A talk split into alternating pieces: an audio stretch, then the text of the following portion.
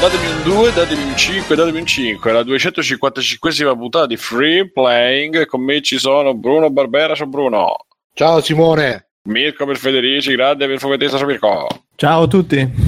Alessio da negozio di Matteo di Negozia. Ciao, ciao Alessio. A tutti. E io sono Simone Cognome e la diretta è, è ostata dall'ottimo Backsoft sul nostro canale eh, Twitch, twitch punto tv slash freeplaying, che trovate su w w w punto freeplaying punto it con tutte le informazioni che, del caso, del caso che andremo a sciorinare durante la puntata, ma sì. E ragazzi, eh, io... Cioè, com- non so come dirvelo, mi- sono un po' sono un po' amareggiato perché eh, tre giorni fa sono uscito e mi sono scordato i vestiti perché non mandavo di vestirmi, stavo solo in ciabatte, eh, però qualcuno ha avuto la stessa idea e nessuno mi ha nessuno mi ha notato. Questa cosa mi, mi ha fatto rimanere abbastanza male. Anche e tu a Roma... i tuoi complessi, Simo. No, io volevo farle venire agli altri, proprio, era l'opposto, eh, però niente, non sono riuscito in nessuna maniera... Che magari coi peli ti hanno scambiato per uno vestito, capito? Ah, e tu che ne sai che ho tutti questi peli, eh? Eh, con le foto che mandi in giro. Partono subito delle cose... Eh, so che Mirko era lì però a Bologna, eh? Eh, io so che, vabbè, le mie, le mie fonti mi hanno subito rigirato tutto, però... So che i video erano tuoi. No, purtroppo no, erano di, di qualche immigrato che stava lì sulla zona con i loro cellulari, che tanto appena scendono dal barcone c'hanno i cellulari e quindi li usano giustamente per sì, sì, una, se non ne avrete prima accoglienza. Se non avete uno vostro ve ne sarà dato uno d'ufficio e c'è lo scatolone dove li raccolgo. Grazie, io ma quindi pure. La conferma, cioè poi è stato è diventato un esperimento sociale anche questo. Dicevi Mirko? Scusa? No, chiedevo poi la giustificazione del gesto, perché ho letto le ultime news, davano che, ricapitoliamo per chi magari si è perso notizia, comunque a Bologna una ragazza, è stata avvistata una ragazza a girare completamente nuda, salvo una borsa e delle spadriglias, e ci sono un sacco di video, foto, eccetera, lei notevole, diciamolo, merita. Ma... Eh sì, eh, sì. Eh, no, dai. Diviso, diviso non tanto, cioè la parte pancia, pancia addome sì, il resto ancora sto cercando di capire. Vabbè, questo è, l- è l'angolo dei sommelier della figa. Sì, e... sì, mi sto immaginando i giudici come le Olimpiadi nel cervello di Simone, quattro ma... giudici con i cartelli con i numeri da uno a dieci. Su Telegram ci hanno postato l'equivalente... Slovacca di Praga, di una che sì, beh, ne- Naked on Street a Praga penso che sia ormai all'ordine del giorno, cioè io mi ricordo almeno dieci anni fa che c'erano i video Czech Street in cui vedevi sì, anche ma, più, vabbè eh. Dai sì, carino comunque. E vabbè, comunque niente, leggo oggi, leggevo che è stata multata, la ragazza è stata identificata e multata e non ho capito la difesa qual è stata, perché cioè diceva che l'ha fatto per combattere questa timidezza, una roba del genere, o poi ho letto di esperimenti sociali che ormai va buon, l'esperimento sociale è diventato la nuova giustificazione a tutto, tipo eh, ho dato fuoco a un barbone, sì ma era un esperimento sociale, eh, tranquillo. Basta che c'è la telecamera e puoi fare come vuoi ormai. Sì sì, devi dire che è un esperimento sociale, ormai ragazzi ve la, la fate franca, secondo me un paio di attenuanti ormai in tribunale ve le... ve le garantiscono. È più, è più perché... forte dell'insanità mentale ormai, oppure, oppure c'è, c'è sempre l'hacker, se, se parliamo di personaggi famosi c'è sempre l'hacker che ha rubato il profilo, in sto caso non sì, so sì, come sì, puoi sì. utilizzarlo, però magari sì, ma io comunque non capisco, cioè questo gli ha rubato i vestiti mente, l'hacker come cazzo gli è venuto in mente a questo, che mo poi tra l'altro se si dovrà trovare lavoro, se non so chi, chi cazzo lo assume più ah. Ormai ci avrà stanomia, a meno che non, non, non tipo non si cambia i connotati che... Face off, tipo con la faccia di Nicolas Cage. Eh no, ma magari si cambia Bruno, i capelli. Ma chi la riconosce? Chi... A parte chi la guardava in faccia che era quasi sempre oscurata, ma poi chi la riconosce? Ma eh, secondo me qualcuno, ma poi sai, noi diciamo... Eh, Io la riconoscerei la... in mezzo cento. Eh vabbè. No, ma noi, per noi no, però magari nel paesino di merda probabile da cui viene già ci saranno tutti perché, i verbi. Perché, perché deve eh, venire dice che è di Aosta, ma, eh, sa, ma non sarà manco di Aosta, sarà di un paesino in provincia che cioè, tutti già sapranno tutto, eh, la fila dietro casa, i genitori che non parlano con nessuno, cioè sai come poi in Italia figurati se queste cose non fanno il giro dell'universo e non... Eh, Mi piace Matteo che ha messo Bologna ragazza nuda in strada e sopra il trailer di It, quello nuovo con ah, i bambini. Ah, ecco, qualcuno l'ha visto a proposito? It, visto, quello visto. Vecchio, no. A me non me ne può fregare di no del trailer, di questo trailer di quello ma nuovo. Ma sì, ma guarda Simo, ma io l'ho detto pure uh, nel, nel, nel gruppo, cioè comunque si vedono me... dei Lego, Bruno, non hai ancora detto niente. Ma a parte lei, cioè a me il clown, il clown assassino pare Krusty il clown che, che, che fa la, non mi ha mai fatto paura né da piccolo, di, non l'ho mai visto, eh. Scusate, ma c'è quello di Stranger Things, senti? Sì, sì. Quindi è bellissimo, oh, sono diventa bellissimo. Anni ottanta, più Lego, più It. Sì, esatto, madre di Dio. No, a me sta cosa del clown che fa paura, cioè, boh. Non, non è proprio una roba. Cosa ti fa paura a te, Bruno? Di... Ma è, non, non un clown, eh, qualsiasi cosa, non qualsiasi poi... cosa. Cioè... Ma sì, ma un clown proprio boh, non... Cioè, tipo la gonorrea ti fa più paura? Ma no, quella ormai lo, lo, lo una diciamo debellata. Che... Sì, sì, quello che conosci lo... non ti fa più paura.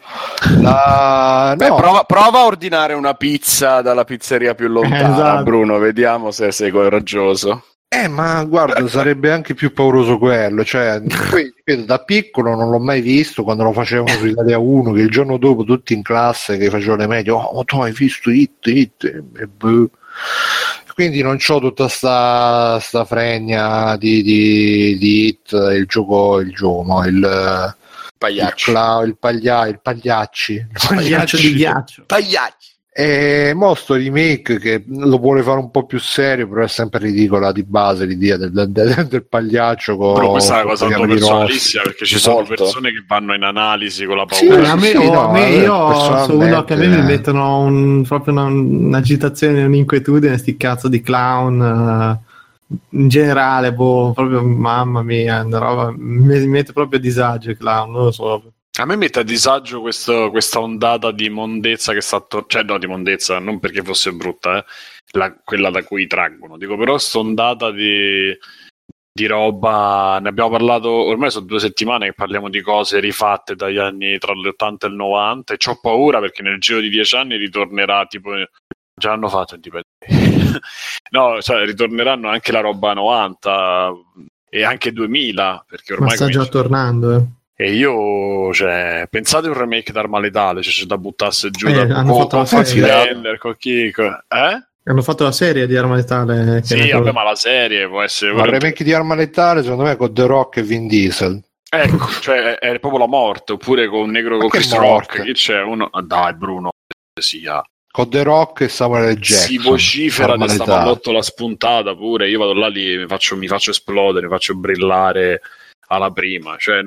veramente rimanete... spuntato con Jack Black, ah. Magari no, lo fa, non mi ricordo, c'era l'attore, ma c'era tutto, c'era pure il gioco per con iOS pronto con Jerry Scotti, esatto, che fa la pallottola in computer grafica, che fa la pallottola, che fa la pallottola, fa la pallottola.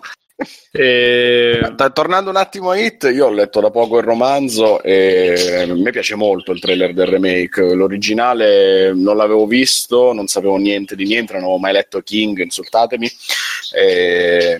Fabio ha e avuto visti... un singulto, immagino, visti gli spezzoni dell'originale lo trovo sì pauroso, ma molto pezzente nel suo essere pauroso, perché appunto è posso, posso dire una cosa, io le robe di Stephen King non mi hanno mai fatto paura, mai no, ma paura mai, no. mai volevo dire solo questo, ok. No, io invece volevo dire tutti che il maestro del molto. Brivido, il maestro del terrore, cioè che cavolo, proprio, cioè gente che veramente oh se, se ne è andata la luce, ah che paura, se ne è andata la luce, ma è finito il mondo. Vai, vai. Perché quando va via la luce, bro, questo, quando va via internet e, e la corrente, sì, quando sì. va via internet eh, entra nel con, con la pistola in bocca, boh, non frega più un cazzo. Sì, sì, basta, basta, va amore, scopami, no, vattene. Ehm... Yeah, no, volevo solo dire che i trailer mi ispirano molto, cioè l'atmosfera del libro ci sta tutta, mi, mi piacciono molto. Basta fare queste cose, basta, fate cose nuove, ma cioè nuove, fate cose fatte bene, non è necessariamente nuove. Ma sembra anche fatto bene. Ma che cosa? Ma chi no, infatti regista? Per essere sembra fatto sembra. Bene, dai, c'è anche quello di Stranger Things, ci sono i libri. Eccolo! Garanzia, eh? Una garanzia ormai. Di qualità, sì, no. Chi è il regista? Mi sa che avevo letto Kari Fukunaga, che sì, è quello Fukunaga, di... Sì, quello di True Detective. Eh, quindi ah, pensavo a cose di tentacoli. Anche se... Sì. No, ma aspetta, mi sa che ha abbandonato, non vorrei dire cazzata. Boh, ho visto su di credits prima. No, no, no, guarda che non, è, non c'è lui, lui l'ave- lo doveva fare ma non lo, non lo fa più, un altro. Ah, eh, Muschietti, Muschietti, quello che ha fatto ah, la madre. Per... Chi è che ha fatto la madre? La madre, sì, che se mi dicono una cazzata era quello nel bosco, che era un film discretamente di merda. Ah, potrei addirittura azzardare che in mezzo c'era pure Del Toro, quindi proprio uno dei sì. Oh, aia. Mirko c'ha il Gearbox del Toro, c'ha proprio le foto. Sì, ormai c'è qui il tiro al bersaglio con le freccette. Prodotto, eh, madonna, quanto me ne ricordo tutti. Eh. Sì, La Madre, Mamma, è un film de- horror del duemilatredici diretto da Andres Muschietti, aspetta, aspetta. Pro- prodotto da Guillermo del Toro. Cazzo, rimangono un secondo e basta. Comunque Kari Fukunaga c'era scritto nei credits, magari l'hanno messo così. Ma giusto forse aveva, per... quindi avrà fatto adattamento, poi li ha mandati tutti a fanculo. Ciao. No. Vabbè. E... Vabbè, insomma, questo, questo è un po' quanto. Andando avanti per notizie brutte, c'è anche come trailer, come anteprima, c'è quella di del Plus, ragazzi. C'è l'internet si è rivolto, si è rivoltato. Cioè, no, no, i, non è, non è, non è cosa e... di, di che hanno inventato il Plus, mettono le mani nelle tasche degli italiani che non arrivano alla fine, esatto, del mese. Una specie di manovra Amato, capito? Sì, sì, no, è veramente una, una vergogna. E io, ragazzi, invito tutti quanti a protestare e comprando i Plus da, dai per siti liberi di scegliere.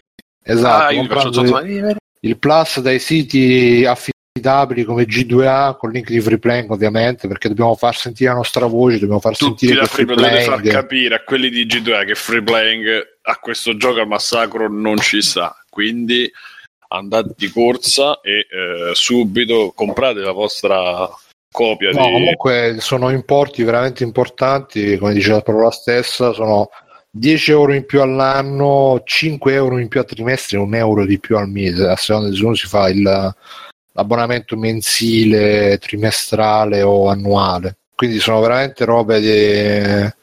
Non so, Mirko, tu lo disdirai il, il io plasma. Ho bruciato la PlayStation nel momento, con un martello l'ho presa, ma boh, a me allora, allora qui ci collego lo sfogo, allora, allora eh, tira il culo a tutti, perché tira il culo, però uno, intanto io non conosco nessuno che l'abbia pagato più di trentacinque euro, me compreso, io penso ce l'ho fino al duemilaventi duemiladiciannove sicuro, a botte di rinnovi di offerte che trovi tra i trenta e trentacinque euro, quindi non vedo sta gran tutto tragedia. Addirittura molte volte con i preordini quest'anno ho visto che regalavano con un sacco di giochi l'abbonamento, cioè esistono i bundle, quindi io non riesco a vedere sta tragedia. Invece una cosa che mi fa veramente uscire fuori di testa è, è le nostre care compagnie telefoniche che nel giro dell'ultimo mese, due mesi, non mi ricordo quanto, hanno aumentato tutti i prezzi, però non il, no, non il prezzo mensile, per carità, si sono inventati un mese nuovo, perché adesso questi figli di puttana vogliono essere pagati ogni quattro settimane, oppure ogni rinnovo, cioè, ma santo Dio, uno, che cazzo vi cambiava? Io non riesco a capire proprio la, la psicologia, la roba che c'è dietro sta mossa, una roba che mi fa però uscimatto, perché allora dice aumenta tutti i mesi di due euro e, va, e il, tuo, il tuo mese aggiuntivo l'hai trovato comunque, invece no, si sono inventati che loro adesso non è più mensile ma ogni quattro settimane, quindi sia la D S L di casa che l'abbonamento sul telefono, cazzi e mazzi, ogni quattro settimane, in modo che ma ci solo, sca- per, vai, vai. Solo per è solo per i mesi che ce l'hanno cinque. Ho capito, ma che, ma che, che cazzo di senso è? Ma che, che c'è? Allora domani io invento un orologio con ventitré ore e voglio, cioè, ma che, che cazzo di, di roba è? Io ho inventato un'unità di misura che dovrebbe stare anche su Wikipedia, stava su Wikipedia. No, perché sai cosa, sai cosa Mirko, che adesso Era ho fatto con, uh, con le magie della matematica, ho fatto sto conto che in un, eh. in un anno ci stanno cinquantadue settimane. Esatto. Se Quindi tu, tu paghi cinqu- un mese di più. Esatto, se fai eh. cinquantadue su quattro ti escono tredici mesi, quindi tu so. in realtà paghi tredici mensilità. Eh, appunto, ma, ma è una roba normale che possa essere permessa una cosa del genere, che io non ce l'ho col rincaro, perché anche lì, tornavo, se tu decidi di fare un euro di più al mese, io tanto sono costretto a farlo, non è, e alla fine dei mesi, guarda un po', ci ritiri fuori le stesse cifre, però è, è inconcepibile la faccenda che hanno di essere decise arbitrariamente così, ma sì, poi con sta famosa eh, ogni rinnovo, meraviglioso, la parola rinnovo, che non si sa che cazzo rinnovi, che, che, cioè quando mi inculi i soldi non è che no, cosa rinnovo, non è un abbonamento. Porca puttana, eh. Cioè, ma che cazzo, domani va a fanculo, io decido che la mia giornata lavorativa è ogni rinnovo, rinnovo otto ore, basta, poi mi rompo i coglioni, torno a casa e non faccio più un cazzo, non mi dovete rompere la minchia.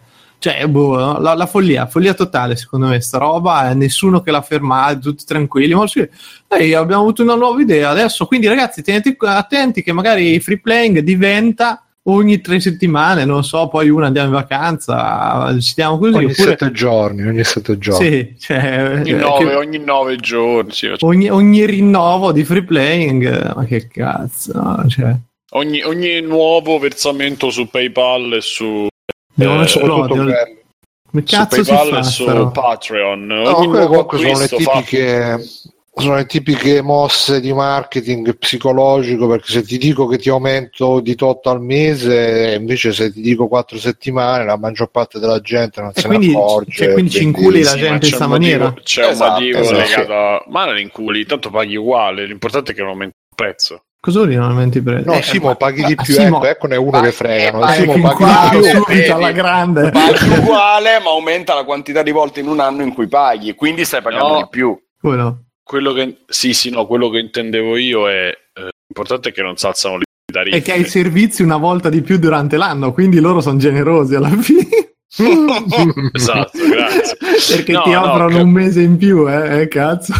No, beh, cioè non vedevo... Ah, questa cosa no. l'aveva già fatta Wind l'anno scorso, io me la sono già puppata l'anno scorso, sta simpatica cosa. Scusa, eh, ma se io pago ventinove... Ah, perché tu dici che se io pago, che ne so, venti euro al mese, eh. il mese... sarebbe quello quattro, se tu calcoli settimane, tutti i mesi tu... di ventotto giorni come calcolano loro, che ormai hanno i mesi fatti di ventotto giorni, il numero di giorni d'avanzo ti forma un mese nuovo, quindi paghi tredici mensilità precise, e se tu paghi venti euro al mese ne paghi invece che centoquaranta, ne paghi centosessanta. Buono, bene, e continuiamo, quindi pronti con la vasellina, che tra un po' il prossimo che si sveglia, appunto ho detto, de- deciderà che non lo so, che la macchina c'ha tre ruote perché la quinta, la quarta non no, no, no conviene, la paghi a parte, cominceremo a far così. Le assicurazioni eh... ci faranno pagare la ruota di scorta, quindi, perché sono cinque ruote. Eh beh, l'assicurazione è uguale, no, cioè, quello sarà, secondo me, ci stavo pensando proprio a quello, che secondo me il prossimo passaggio sarà qu- qualsiasi cosa, tu paghi un servizio, perché cioè, oddio, perché quelli sul mensile possono incularti finché fai annuale, no, però... Ma qua, ragazzi, tanto funziona così, stiamo eh, vabbè, ma qui, qui ci vuole la, la rivoluzione, la rivoluzione ragazzi. liberi, liberi, liberi di scegliere. No, ma cioè, dovrebbero fare come in, in Gran Bretagna, che è tutto settimanale, lo stipendio è settimanale, sì, l'abbonamento, esatto, della... stipendio, sì, sì, sì, eh, sì, eh, le bollette sono settimanali, le... è tutto settimanale, quindi intanto arrivano soldi in maniera diversa, ma poi per tutti gli abbonamenti, le cose sono praticamente settimanali e... ma boh, non so, in America non è così comunque. Non lo so, Londra era così. È sicuramente meglio perché riesci. Infatti pure gli affitti sono tutti a settimana, è, è tutto diviso in un'altra maniera e secondo me è, è molto meglio per avere un'idea sull'immediato. E quindi anche rispetto... lì c'è tredici mensilità, quindi. Oh, oh, so, Scusate, non lo so onestamente poi come... Se paghi a settimana, sì, vabbè. Sì. Dai, va, mi fate incazzare, andiamo avanti.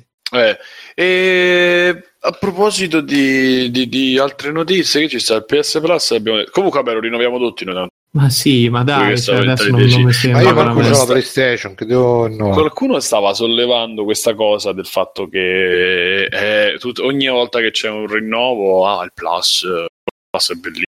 Gente come Aku che ti dice no, io non pago per benare la gente su te, che cosa c'entra? Perché i server, i server li devono, ho capito male, ma insomma i server toccano. Se no c'è il cresciuto un po' alto, ti taglio un po' la voce. I server, no, forse ero io che singhiozzavo, non lo so. I server no. eh, capagarli, cioè non è che poi. Sì, infatti, questi server non si pagano da soli, ragazzi.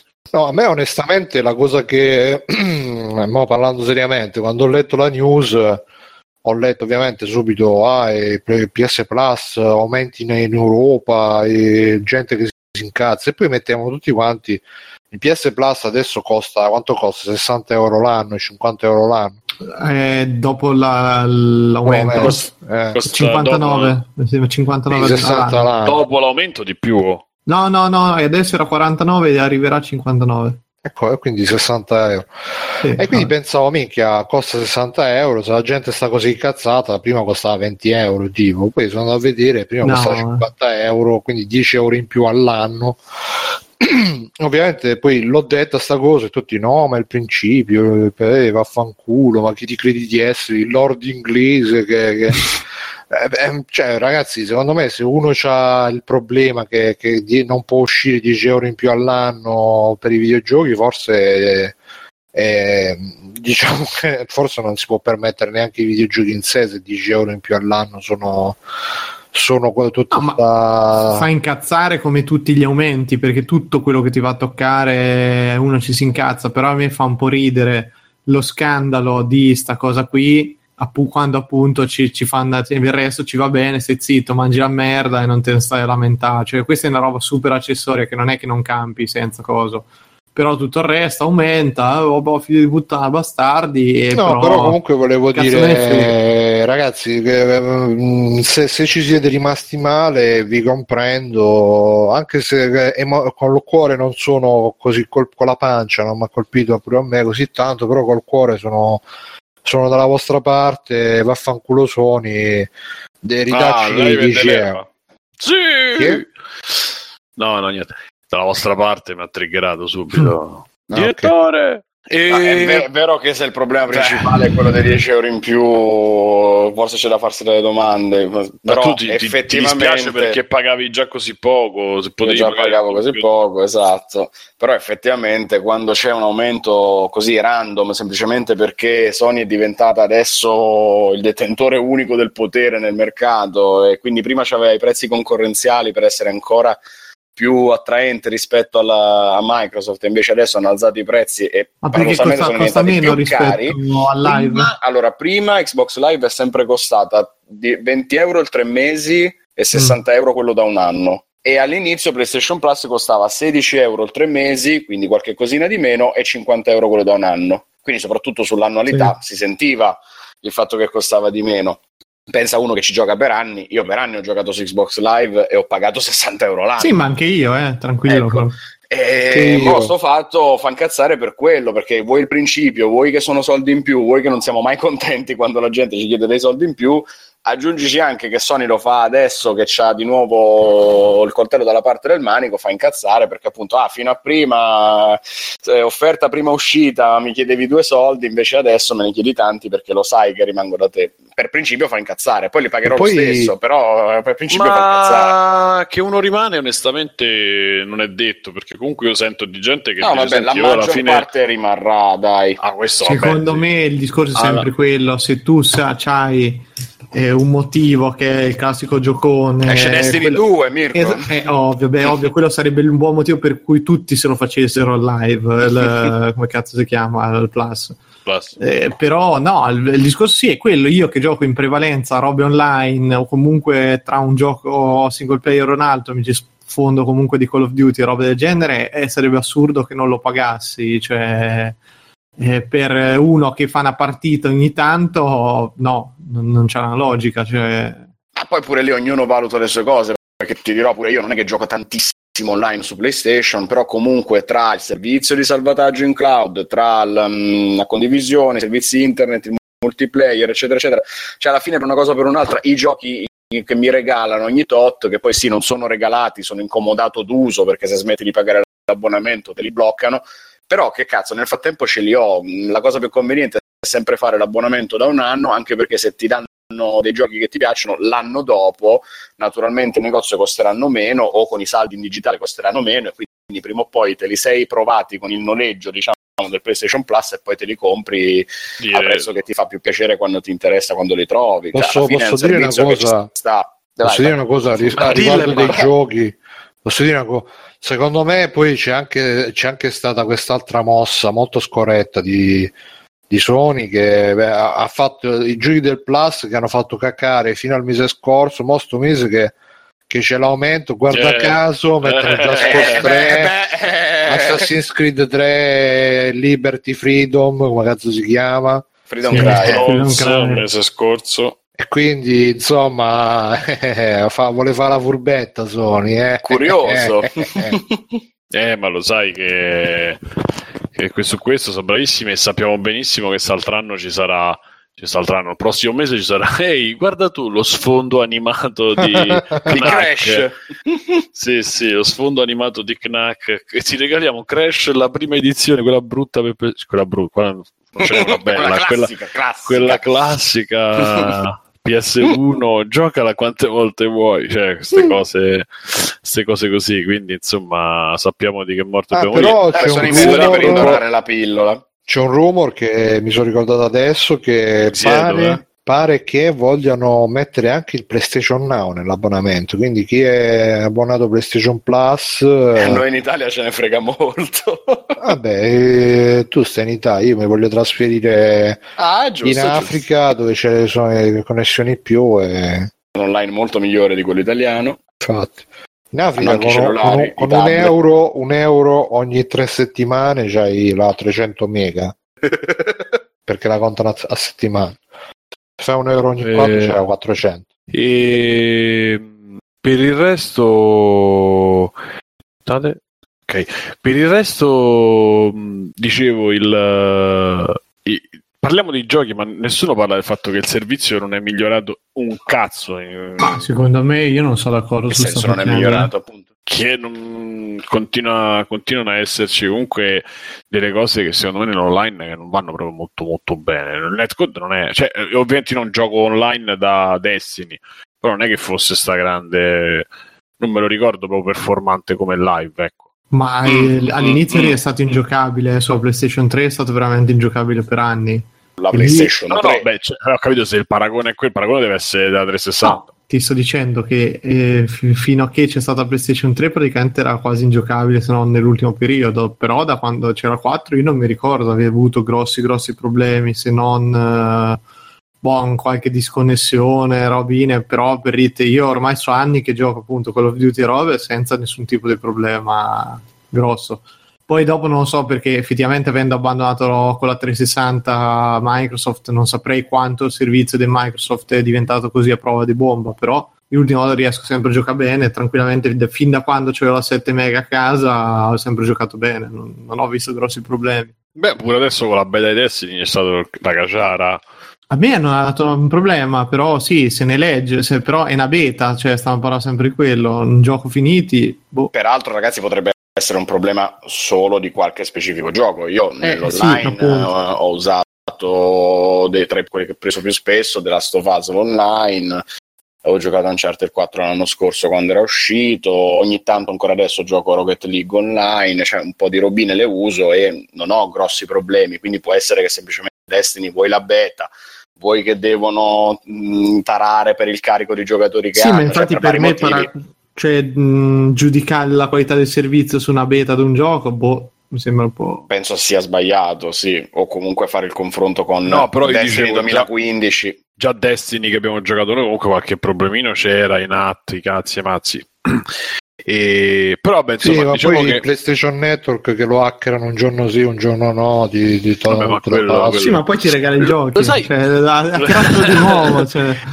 Lo sai cosa mi parlando ne so che ne parliamo ovviamente eh, sarebbe più intelligente visto, e Sony ha le carte per farlo, Microsoft ancora ce l'avrebbe ancora più, fammi un abbonamento magari più alto però mi ci integri diversi servizi, invece vogliono fare tutti, i, cioè fai l'accordo con che ne so, Spotify, Netflix, eccetera, fai un, uh, un paccone e io ti pago, ti pago quello, invece questi vogliono fare i servizi loro per guadagnare que, quelle briciole su, sul servizio Sony, dei film, sul servizio... Ma tu ascolteresti Spotify sulla console?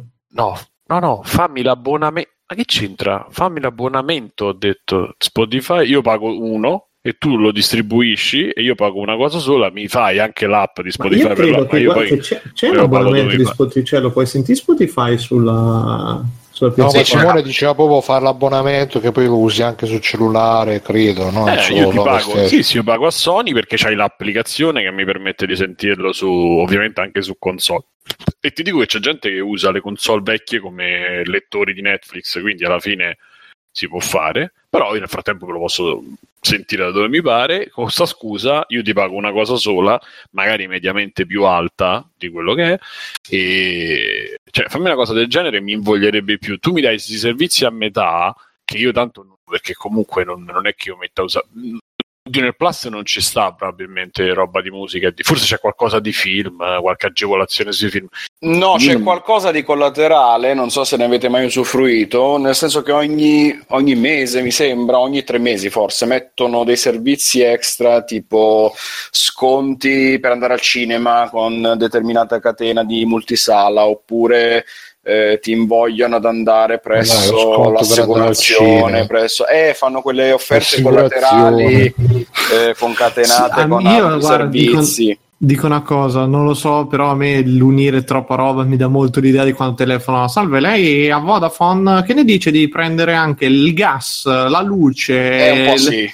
Eh, eh, però, tutti... Mirko, però Mirko quando facevi Fastweb e Sky, per quanto siano due servizi, ah, più che altro Fastweb e Sky si bilanciano, diciamo, perché Sky è buono, Fastweb da, devono morire tutti subito, però effettivamente risparmiavi. E eh, io guarda, non bolletta... conosco nessuno che l'abbia mai fatto, uno di io tantissimi, affari. Tantissimi Fastweb e Sky, ma ne conoscerò eh, no, allora... a braccetto proprio. Sì, sì. E perché comunque dici buttano dentro l'offertina, poi come al solito queste cose dopo un anno praticamente gli devi dare sangue, però mediamente sì. mediamente sono, a Roma almeno era vantaggioso, era abbastanza conveniente. Qua, sì, so. Però secondo me è il tipo di, di servizi che unisci, cioè poi un conto magari ecco ti fai la connessione che ti serve per forza per guardare dei film a un certo tipo di qualità. Qui, boh, secondo me se te sei interessato a giocare, giochi, posso capire Netflix, però ormai è talmente facile, cioè se sei capace fatti un abbonamento del Plus, ti fai l'abbonamento Netflix senza rogna, senza problemi.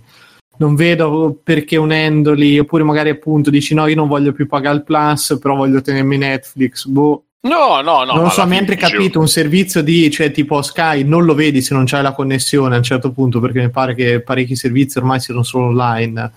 Qui è un discorso diverso, io posso voler vedere un filmetto in streaming ma non mi frega un cazzo di giocare perché magari non c'ho più tempo, non c'ho più voglia. Non lo so, comunque insomma non so, no, ma... diciamo che lamentarsi lamentarsi si, si può lamentare, ma comunque un servizio puoi attivarlo o disattivarlo, insomma ti fai due conti di quanto usi online una cosa e decidi, tanto no, il live si è sempre fatto. Il problema è che il live la gente l'ha pagato e ha anche pagato di più, non ha mai detto un cazzo perché funzionava da paura. Oh, mettetela come vi pare, già dai tempi della trecentosessanta eh, il live, Microsoft. Ma quale no, che ma ha cominciato è... prima con i giochi Sony o Sony Sony Sony, Sony, Sony, eh, Sony. Quindi raga, anzi all'inizio il gioco multiplayer su P S tre era gratuito e lo è sempre rimasto. Il PlayStation Plus era semplicemente un servizio in abbonamento che dava accesso ai giochi sì. comodato d'uso, e quindi poi appunto quando smettevi il Plus te li, te li bloccava. Era solo quello. Poi su P S quattro è diventato PlayStation Plus uguale pagare per giocare in multiplayer, altrimenti non posso, più giochi in regalo. Mm. E Microsoft a un certo punto, penso proprio dall'inizio di Xbox One, aveva imitato la formula, forse già un pochino prima aveva iniziato a Beh, sì, dare dei giochi cal- in regalo del calibro di, di Assassin's Creed due, mi sembra, per tre. Dire insomma. Sì, eh, vabbè. Beh, allo tre, era il duemilaquattordici, sì, stanno regalando roba del duemilasei. Vabbè, oh, sì, sì, sì. Grazie, grazie, grazie, grazie. Almeno PlayStation Plus Mamma nel mia, duemilatredici, se non ricordo male, che è stato il primo anno in cui ho fatto l'abbonamento, mi dava Uncharted tre su P S tre, no, no male. Eh, ma loro sono partiti a bomba e poi però... Sì, sì, sì, certo. Sony sicuramente ha preso le misure. Mi ricordo che in quegli anni avevano iniziato a fare offerte random, tipo in una settimana all'improvviso mettevano giochi appunto grossi, importanti, da quaranta euro, li mettevano a cinque, così in digitale, per vedere se la gente li avrebbe comprati probabilmente e capire un po' quanto poteva interessare, quanto avrebbe reagito la clientela a questo tipo di meccanismo. A proposito... Ma poi tocca, tocca, lo sai perché hanno, sono, stanno un po' tremando? Perché tra un po' arrivano i servizi online di Nintendo, ragazzi, e non ce ne eh, sarà più. Non ce ne sarà più per nessuno. Nessuno. Già con Splatoon metà, eh, riado Joker, già metà metà con Splatoon non, non riescono a giocare. Io pure con Wii U per fare una partita a Mario Kart dovevo chiamare Turing e far riscrivere il codice Enigma, cioè ce lo perde. E... a giocare a... si gioca, è che giocare insieme ci vuole la mano di Cristo. Eh, cazzella, vabbè, senti, non mettiamo in mezzo i santi, e... visto che ci stai e che te la Cristo stavi l'artista. Visto che ci stai e te la stavi e te la stavi pure gongolando, dici un po' di questi cinque milioni di Switch. Uh... Tutti a casa tua. C'è una notizia su Eurogamer. Tutti preordinati io, poi li annullerò, però nel frattempo almeno li hanno distribuiti. No. No, la notizia è che giustamente si discuteva del fatto che sono distribuiti cir- quasi cinque milioni di Switch nel mondo, esatto, le catene hanno ricevuto cinque milioni di Switch, per farla breve, e questa cosa fa un pochino tirare il fiato, perché a pochi mesi dal lancio la situazione tragica di Wii U nei primi mesi di vita sembra essere dimenticata. È un po' presto per festeggiare in realtà, però diciamo che questa cosa è incoraggiante, perché quantomeno Switch è stato accolto molto meglio, molto più positivamente, le vendite ci sono, ci sono ancora diverse zone dove c'è la gente che fa la riffa per riuscire a, ad averne uno, e quindi l'hardware sta andando bene. Stiamo aspettando i giochi, però l'hardware sta andando bene. Ha superato i qua, neanche quattro milioni di, di Wii U venduti nello stesso periodo di tempo, se non ricordo male i dati, quindi molto bene. Bene, e, però in e realtà poi... c'è anche un, un lato oscuro di, di questa cosa, che non so se avete letto che metà dei ricavi di Nintendo sono arrivati dal mobile. Ah, yeah. Così, è vero, dire così ammiccante. Eh sì, eh, ha venduto, nonostante che ha venduto cinque miliardi di Switch, me, metà dei ricavi vengono da, da Super Mario Run e da, da che c'ha più? Mitomo? Mitomo e Super Mario c'è Run? Po- mi, allora, Mitomo c'è Fire Emblem, che pure lì ci ma sono gli acquisti. Ma metà l'ha fatto con... Eh sì, sì. Eh, eh, di dargli queste notizie così. Eh, ragazzi, cioè, so, sono per, cose. Due applicazioni anche mediamente brutte. Eh, intanto eh, questo ti, ti fa vedere cazzo che serve a fare giochi belli quando c'è, cioè, io, io l'ho sempre detto io ho sempre detto Nintendo ma buttati sul mobile, no no invece alla fine c'è la Shigeru che faceva no no no no no culo no culo infatti.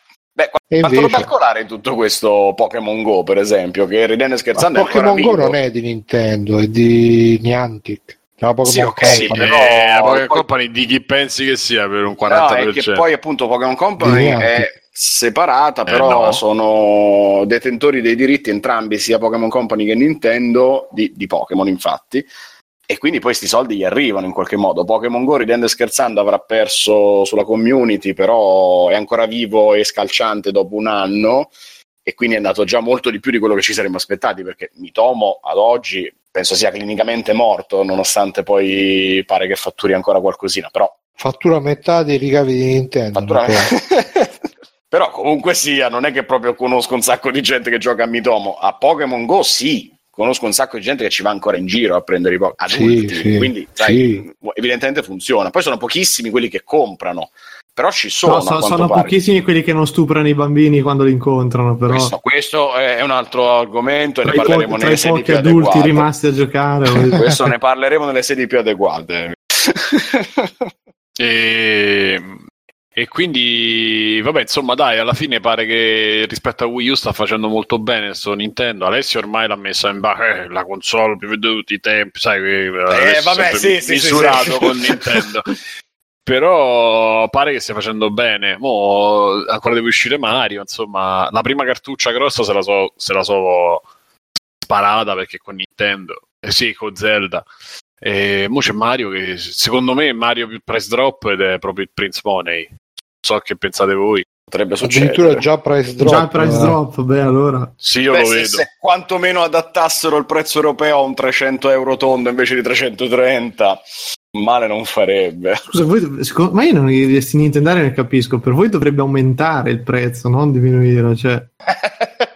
Scusa, no, eh, quello sono me... perversioni che abbiamo a letto, però. No, comunque il price drop sarebbe, ma a prescindere se lo fanno adesso, cioè, ma comunque quello sarà un bel giro di un bel giro di vendite, secondo me. Io vedo così. Tu dici che un cinquantone in meno proprio bomb. cinquanta sono troppi, però... cinque milioni proprio così, fam, in una giornata, finiti. Beh, eh, in Giappone hai visto che sta facendo? Che sta facendo? No, non lo so, è un pezzo che non eh, vale. In Giappone, in Giappone la gente deve affittare i barboni per fare la fila per comprarselo.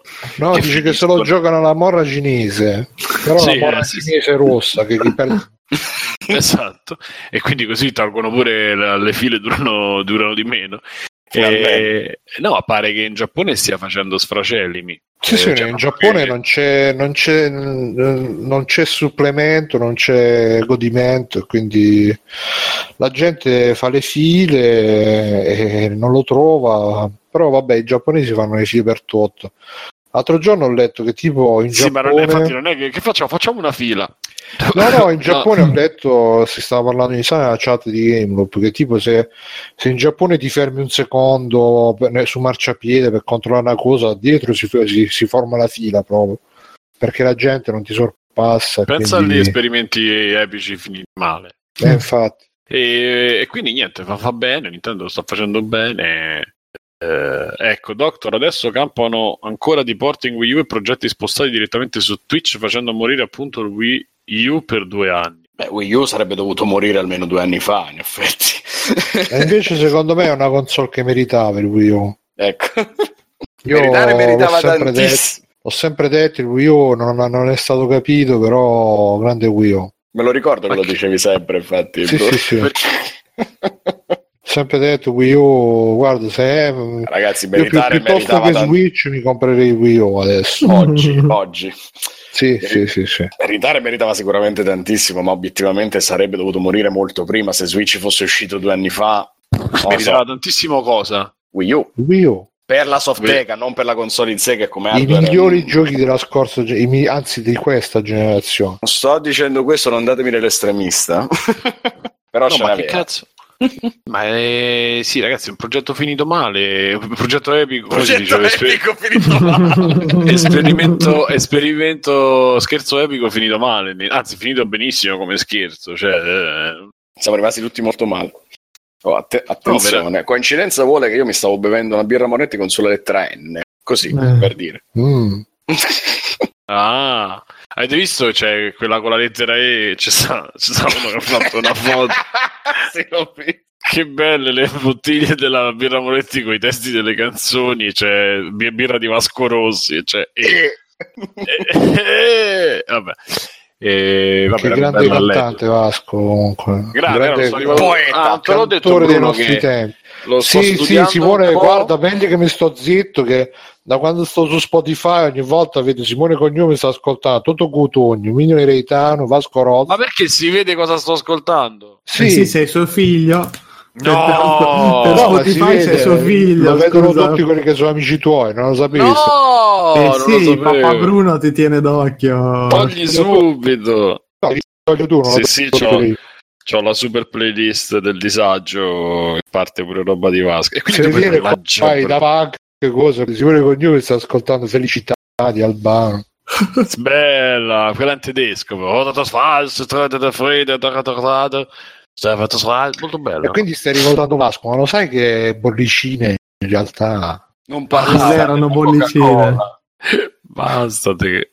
Ah, non lo sapevo. Eh, visto. Tutte grande, quelle ma pure su Facebook vanno le ma che sei scemo? Ma chi l'ha modificati? Io avevo tolto tutto. Eh, eh, sono stati loro. Eh, probabilmente sono stati loro. Grazie Bruno, me l'hai detto. Eh. E... ormai niente, quindi... la reputazione ormai è andata. No, chissà che cazzo me frega. No, no, no, no, era per dire semplicemente non sapevo che arrivasse. Perché a me quella parte lì sta ascoltando, non mi arriva più. Cioè non vedo più nessuno di quelli dei miei amici che ascoltano qualcosa. Eh, però, eh, però non... lo vedono. Ma loro vedono te. Eh, non lo, non lo sapevo. E vabbè, quindi tipo, chiudo gli occhi così gli altri non mi vedono. Eh, esatto. Eh, vabbè, andiamo avanti. No, stavo pensando. Andiamo avanti. E... Senti, devi cancellare mesi e mesi d'ascolto di robe. No, no, no, no, no, no, no. Eh, non lo sapevo. Allora, e niente, di che, di che vogliamo? Di che, i sfoghi li abbiamo finiti. Bruno, tu c'hai qualche sfogo? Eh, fai pensi, sì, c'ho uno sfogo che in realtà più che uno sfogo è così sparsi. Ah, vai. Mm. Niente, eh, no, quello no, ancora no. E lo sfogo è che l'altro, l'altra settimana è uscita, adesso ovviamente io volevo dire che i nostri amici fascisti, nazisti, massimo rispetto, le opinioni di tutti, comunisti un po' meno perché Stalin ha fatto più morti del nazismo. Bella, e, questa mi piace. Eh, l'altro giorno è uscito un nuovo trailer di Wolfenstein due, che, che praticamente è un trailer live action dove si vede sto telequiz, dove si vedono praticamente che la trama di Wolfenstein due è che l'America è stata conquistata dai nazisti, e si vede sto telequiz dove la gente praticamente deve imparare le parole in tedesco, e se non le impara viene mandata nei campi di rieducazione, quindi si fa tutta la la, eh, la comicità sul fatto che, che le parole tedesche sono difficili, che... ma io mi chiedo, ma cioè i tedeschi non si saranno pure rotti il cazzo di essere sempre presi per il culo in tutti i giochi dove ci sono sempre sti nazisti, tedeschi, tedeschi nazisti, ma soprattutto se facessero un gioco, e perché non lo fanno poi su, sui fascisti invece, se, che, che magari con, eh, con i gerarchi fascisti che fanno i tre quiz, eh, de, dove, dove la gente, magari i fascisti hanno, a parte che vabbè forse è un po' improbabile che immaginarsi l'Italia che conquista l'America, però mi chiedo, mi chiedo veramente come reggerebbe un altro paese al posto della Germania, perché veramente con, con, sta, con la scusa che i nazisti sono tedeschi hanno preso in giro la Germania in tutti i modi possibili e immaginabili. Mi chiedo se, se, se, se prendessero in giro l'Italia, cioè l'Italia è bastato che ci toccassero poco poco Monte Calvo, là dove in Battlefield uno, che subito è insorto il paese contro i videogiochi che non rappresentano la nostra gloriosa storia dell'Italia, eccetera eccetera. Mi immagino se facessero un, un, un glorioso gioco... pedigree di Volta Gabbana. Mm, che cos'era poi quello? Monte? Monte Nevoso? Boh. Monte Grappa. Monte Grappa, grande. E no, Monte Nevoso, chi, chi lo conosce sa. E... Monte Nevoso. Scusa, tua madre faceva la, faceva la camiciaia. La camiciaia. E quindi mi chiedo se facessero un film, anche un film contro il fatto che poi sessantanove, alla fine... sessantanove, sessantanove è impossibile dimenticare. Vabbè, vai, vai. E... ma anche, cioè, a parte i videogiochi, ma anche fare un film contro il periodo fascista, cioè, forse qua da noi in Italia c'è un po' ancora molta, un po' timore di, di andare contro in maniera decisa contro, contro il ventennio, contro il, fasci, contro il regime fascista, eccetera eccetera. Si sta sempre a, a, con quella cosa che sì è, è, è stato ma non è stato, ha fatto ma non ha fatto, ma in fondo pure gli altri, eccetera eccetera, che ci sta anche, eh, per carità, per nessuno nessun evento storico è mai solo, solamente bianco o nero, però niente, mi chiedevo solamente se, se mai un giorno faranno un gioco dove, che ne so, invece di esserci Hitler come nemico finale definitivo ci fosse Mussolini, chissà quale sarebbe la reazione dell'Italia e degli italiani a una cosa del genere. Basta, era questo il mio sfogo,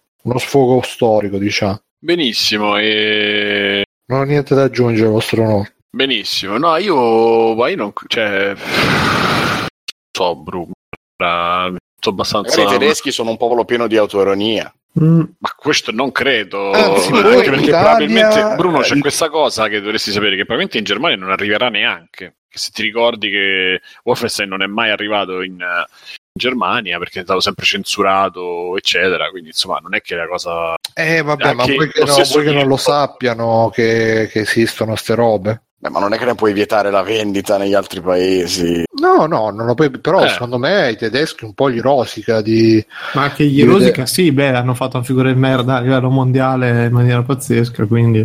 Eh, ho capito, poi, ma l'hanno fatta cinquanta anni fa sta figura di merda. Eh, e... lo so, ma non è che c'è una cosa... Ma e poi, ripeto, po'... l'abbiamo fatta pure noi sta figura ah, di sì, merda, sì, però, sì, beh, beh. Uno si è impuntato contro di noi come si sono impuntati contro i tedeschi.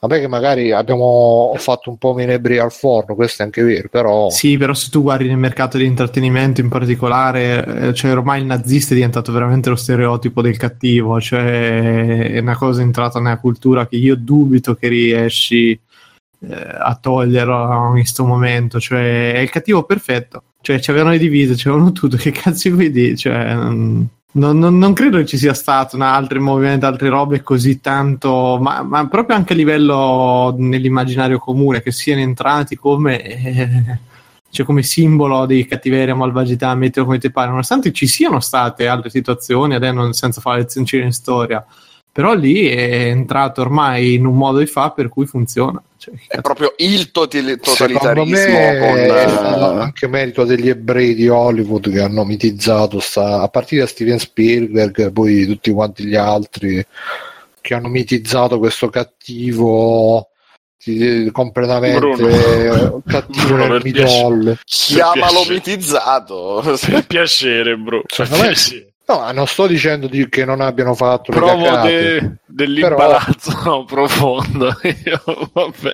Un po' come, eh. come faceva l'America ai tempi della guerra fredda, quei russi che erano sempre i russi malfidati, le russe erano sempre tutte cesse col monociglio, poi quando le abbiamo viste come erano veramente le russe abbiamo capito che era, c'era un po' di propaganda prima. Un pochino. E poi la, eh, a noi invece di, di eh, a noi invece il contrario, a noi esaltano il regime, no, il regime fascista fanno finta che non è successo e stanno sempre a esaltare l'impero romano, l'impero romano, il gladiatore, l'ispanico, la civiltà uh, che Roma ha portato nel che, mondo. Che ti toccavi con Rice, che che ti sei toccato per mesi e mesi. Eh, che, capito, dica, che, che sto dicendo? Che, che, che, che, cioè, è bello come. Eh, però eh, c- cioè, invece di, di fare una cosa più equilibrata eh, ci, ci esaltano con questa storia dell'impero romano, l'impero romano e eh, perché gli siamo molto romano, simpatici, abbiamo portato la pizza con l'ananas, aspetta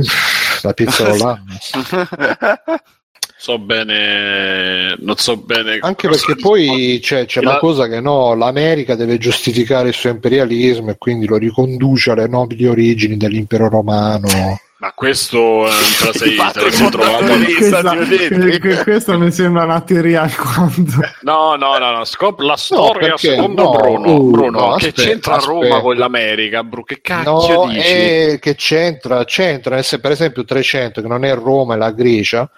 Però trecento, eh, se tu vedi tutto il discorso che fanno è che comunque sia, ma anche nel Gladiatore facevano sempre questo discorso che sì, loro si espandevano nei, nei confronti degli altri territori, ma per portare la civiltà. E come adesso che sì, l'America bombarda tutti, ma per portare la democrazia. Bruno, il discorso Bruno. È sempre quello. Ho, ho dei flashback di Cristi che parla della tu che parli della Cina, lascia, lascia correre dai, andiamo, parliamo da, finisci lo sfogo e andiamo avanti, che mi sa che non hai proprio idea di quello che stai dicendo, te lo dico proprio da fratello minore, guarda, non, chi, chi, nessuno si è mai paragonato a Roma come in America, la, la Roma non ha mai voluto portare la civiltà, ma a parte che la portava per, perché ma a prescindere da quello non ha mai portato la civiltà. Oh, nel Gladiatore all'inizio c'è proprio la, la, la pappina che dice ah ma noi sì,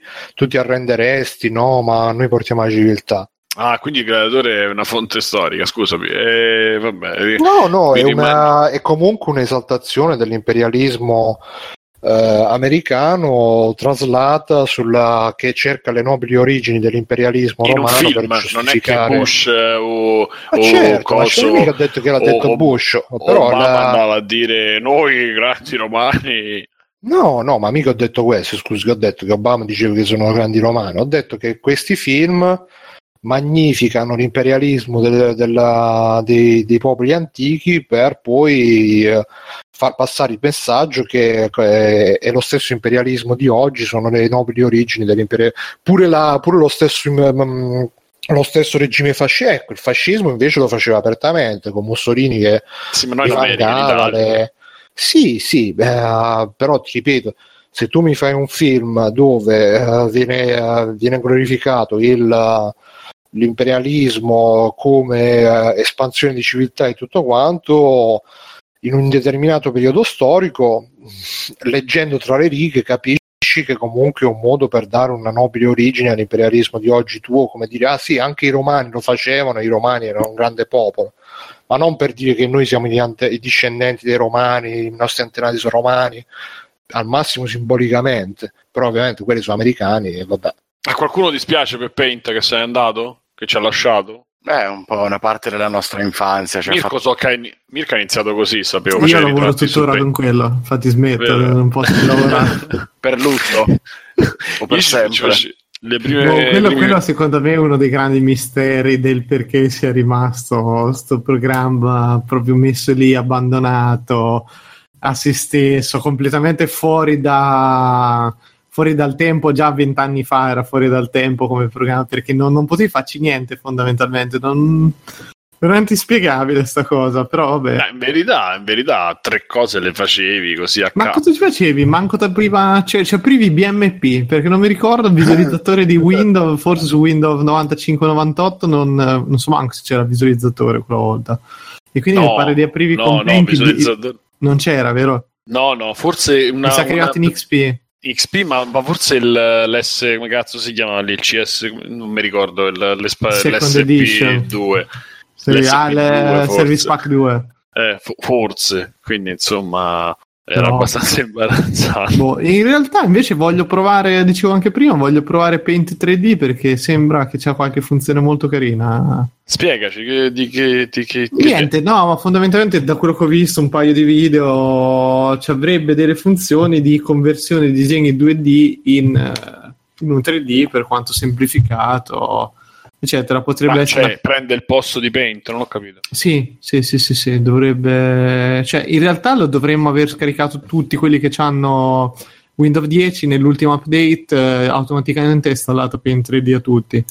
E infatti ce l'ho, ma sono sempre scordato di, di provarlo poi. Eh, allora quindi c'era le funzioni del Paint più qualche altra questa nuova cosa, oppure non c'è proprio? Sì, sì, sì, in realtà sì. Finalmente hanno capito che magari qualcuno, cioè, ha bisogno di fare due linee, due robe in un...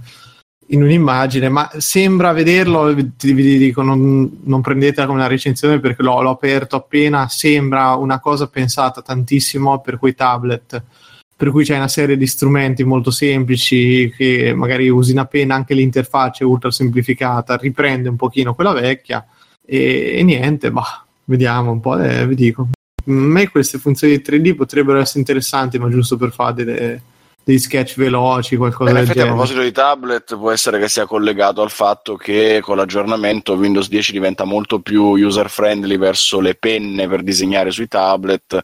Ma e infatti Paint questo, tre D forse va in quella direzione. Sì, questo Paint tre D l'avevano presentato la prima volta quando avevano fatto vedere il Surface Studio, e lì che effettivamente cominciavano un po' a vedersi, intravedersi un pochino di cose, ed ovviamente da fa con la penna, sì. Eh, pen. Comunque eh, sì, noi abbiamo tut, tutto, tutta la stampa di regime, tra l'altro ha detto eh, ma usa Paint ah, tre D Paint, la stessa che era contro quei, quei pusillanimi che erano anche contro Hitler, contro Manfred. Hanno detto tutti quanti eh, ma Paint, addio Paint, Microsoft la, in realtà poi sono arrivati ovviamente tutti quelli che no, in realtà Paint continua a esserci, però non verrà più aggiornato e il suo successore sarà Paint tre D. Però appunto chi, chi volesse, chi vorrebbe ancora utilizzare Paint può farlo per quello che si può fare, per fare i cazzi sulle foto col mouse, e quindi in realtà stiamo facendo tutto questo questo questo panegirico per Paint quando alla fine in realtà no, c'è ancora nei nostri hard disk, non c'è, mamma Microsoft non ce l'ha levato, e anzi ci ha dato la versione tre D che può essere, può, come ha detto Mirko, potrebbe essere foriera di nuove emozioni. So che anche Alessio ha iniziato con Paint. Io sì, a scrivere, scrivevo dentro Paint. Mi piaceva molto di usare Word direttamente. Con Word disegnava, suppongo. Con Word disegnavo, esatto. Se fosse coerente. Ma sai, i Nintendo, i Nintendari fanno sempre tutto al contrario. E non voglio sapere come fai all'amore, perché Eh, ma ti piacerebbe. E comunque anche qui settimana di A D eh, ci salutano anche iPod Nano e Shuffle, che Apple ha deciso di non, porca troia, di, di non produrli più perché sono troppo da poveri probabilmente, e invece stanno incentivando la, produ- la produzione di Apple Watch, che insomma eh, vabbè. Eh, ma secondo me adesso che finisci di produrre su eBay si troveranno a cifre da capogiro. Eh, eh. Beh, cosa sì, che è successa sì, veramente hanno venduti classico. Delle secchiate, cioè.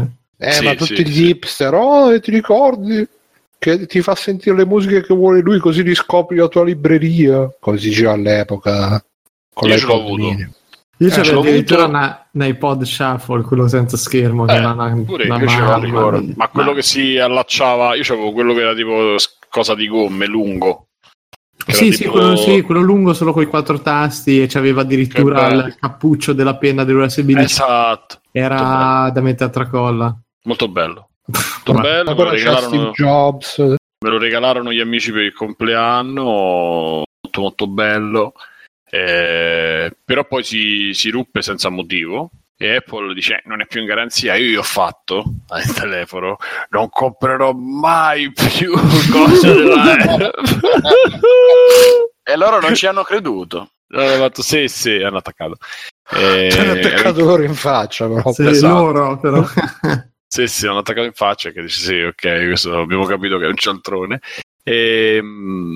Però fino a che è funzionato, devo dire che funzionava. Funzionava bene. Poi l'idea che te lo mettevi così al collo, però mi infastidiva perché stranamente che non ne fa mai queste cose deliranti Apple, invece di, met- di copiarsi il nome della traccia dentro, si copiava, cioè ritraduceva tutti i nomi, li rinominava tutti i file in, eh, in cose esadecimali. No, no, no, rinominava ah, i file in, ob- in i nomi bru. Ah, ok, sì, sì. Faceva quattro, no, sembrava una password del wifi, e quindi veramente tu quando lo attaccavi al P C per sentire, perché poi potevi attaccarlo al P C come una pennetta U S B, ti sentivi la musica, non ti faceva, non sapevi che cazzo ti stessi sentendo, e quindi dovevi andare a culo sperando di, di beccare la canzone. Sì, era, ma era una follia comunque. E non ho capito perché sta cosa. Oddio, mi viene in mente che forse proprio per il fatto di essere shuffle, così non, non c'era nessun tipo di, non c'era nessun tipo di, di favoritismo.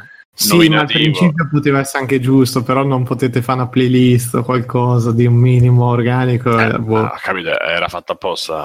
Ah, sì, io capisco. L'aneddoto che era stato raccontato era proprio quello, che chi usava l'iPod usava così tanto la funzione shuffle che hanno detto: cazzo, facciamocelo apposta, così poi usciva la versione di un iPod. C'è qualcuno che ci ha creduto a questo aneddoto? Questo ho detto, sto solo riportando. In verità si usa, si usa tanto, io lo uso tanto anche su eh, su su iTunes, su Spotify. Mh, su Spotify. Il piccolo problema è che io non ho praticamente giga, molto pochi, e quindi devo scaricare tutto, ma mi viene il culo ha voluto che ho trovato, cioè l'iPhone che ho trovato e che ho preso è da centoventotto, e quindi riesco a riesco a riempirlo un po', tempo di scaricare, e poi faccio shuffle su quello.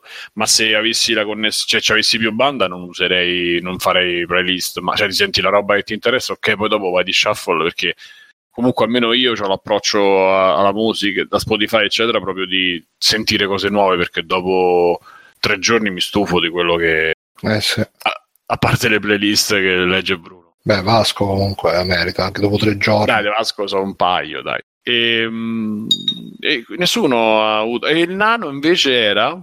quello con lo schermo era l'antisignano dell'Apple Watch, cioè io me lo volevo comprare solo che già usato, mi sembravano tante ottanta euro usato, figuratevi, eh, perché vendevano i cinturini e lo potevi, c'era l'orologio e praticamente lo, usi, lo utilizzavi, c'era un paio di persone che conoscevo che avevano cinturino con il l'orologio. Il nano era quello con la clip? No, quello era lo shuffle dopo, il nano era quello ah. con, con lo schermo la piccolo clip. Piccolo, facevi solo play eh, con lo c'era... quadrato. Ah no! Io pensavo quello quadrare piccolo con lo schermo piccolo, però quadratino, quadratino foto, e... no, no, è rettangolare. No, quello è il nuovo. Quello vecchio Dove era io. quadrato, ecco c'è tu, e quindi è più recente. Quello vecchio era quadrato, tanto che si utilizzava come, appunto, si poteva utilizzare come orologio.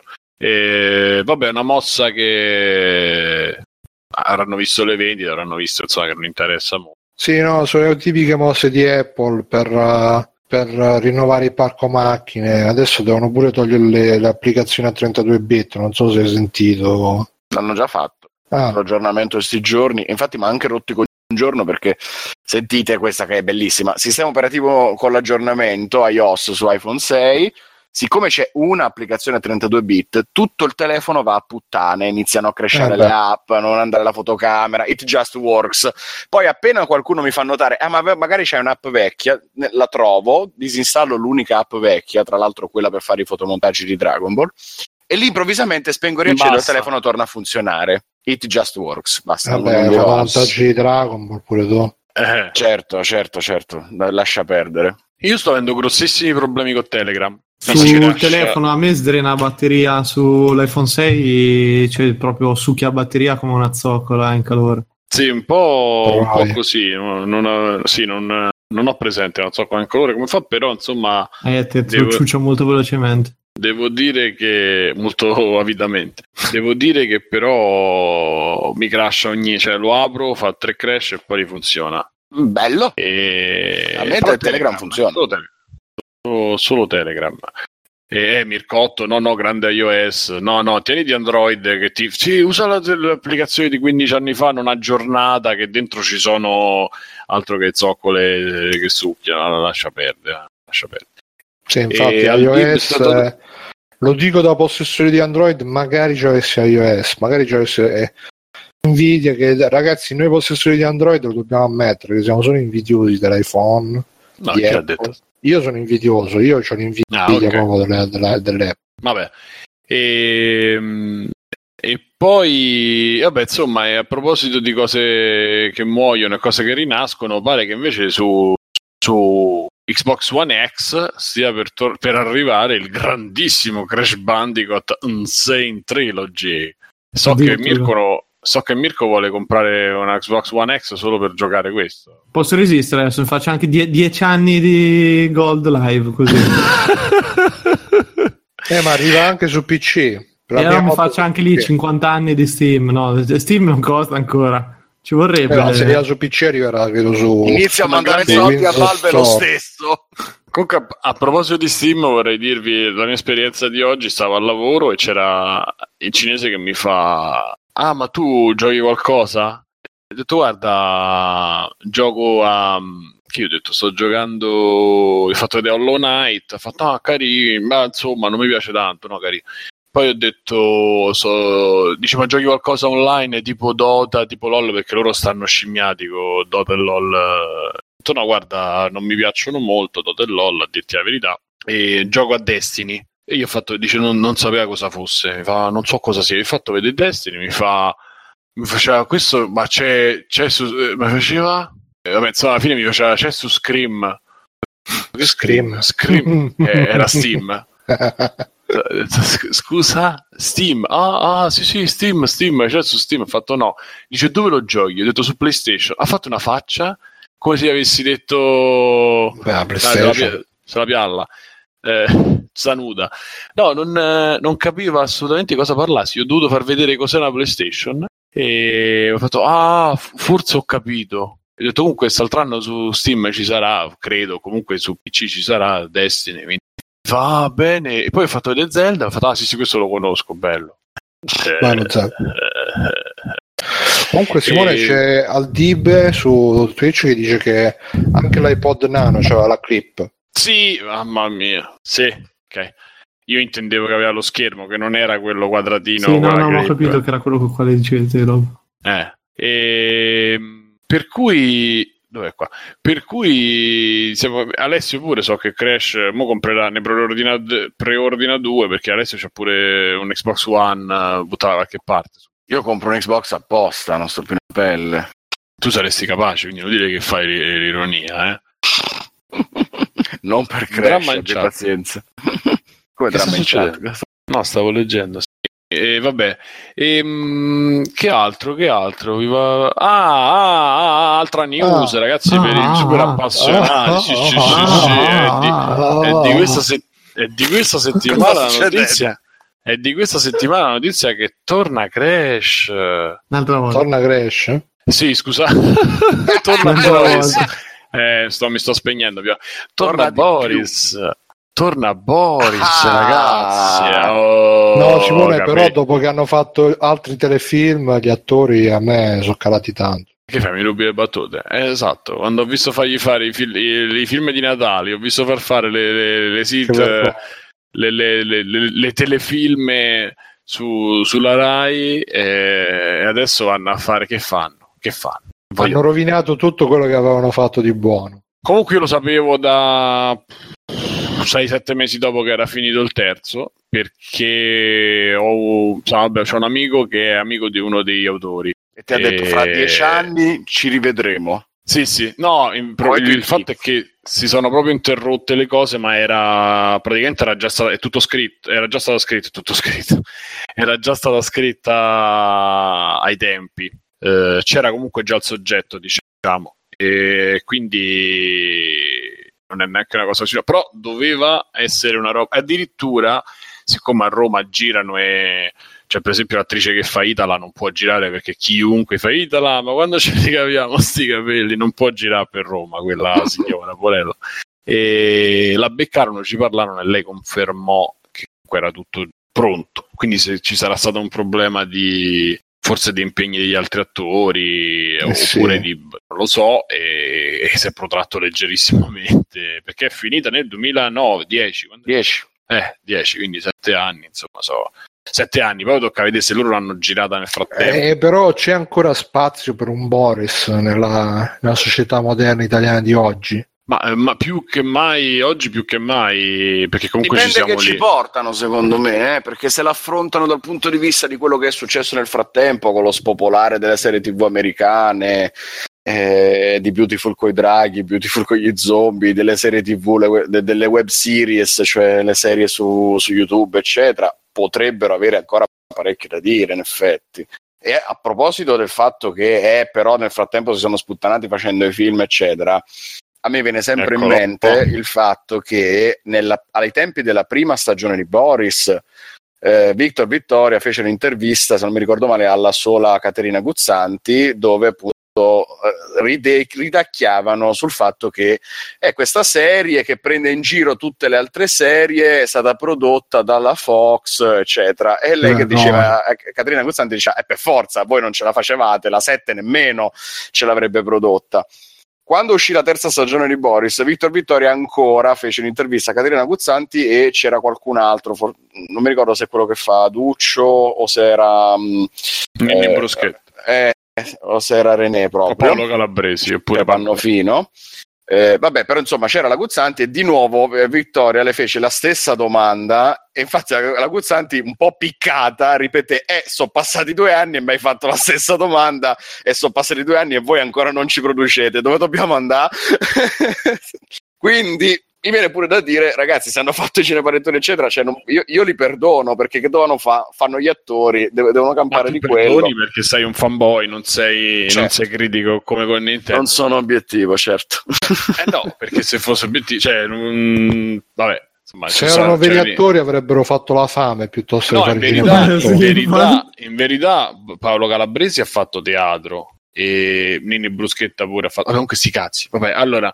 Ehm, questo è il momento più che mai è il momento più che mai è il momento più che mai in cui ci serve eh, cui ci serve eh, Boris, perché comunque siamo lì, ci siamo liberati un po' da quella, cioè si, si sono create delle situazioni che potrebbero essere molto più divertenti di, di, di quella unica del duemilasette che era soltanto Berlusconi, Berlusconi, Berlusconi, periodo ricordiamoci che è stato leggerissimamente morboso su, su evidentissimo.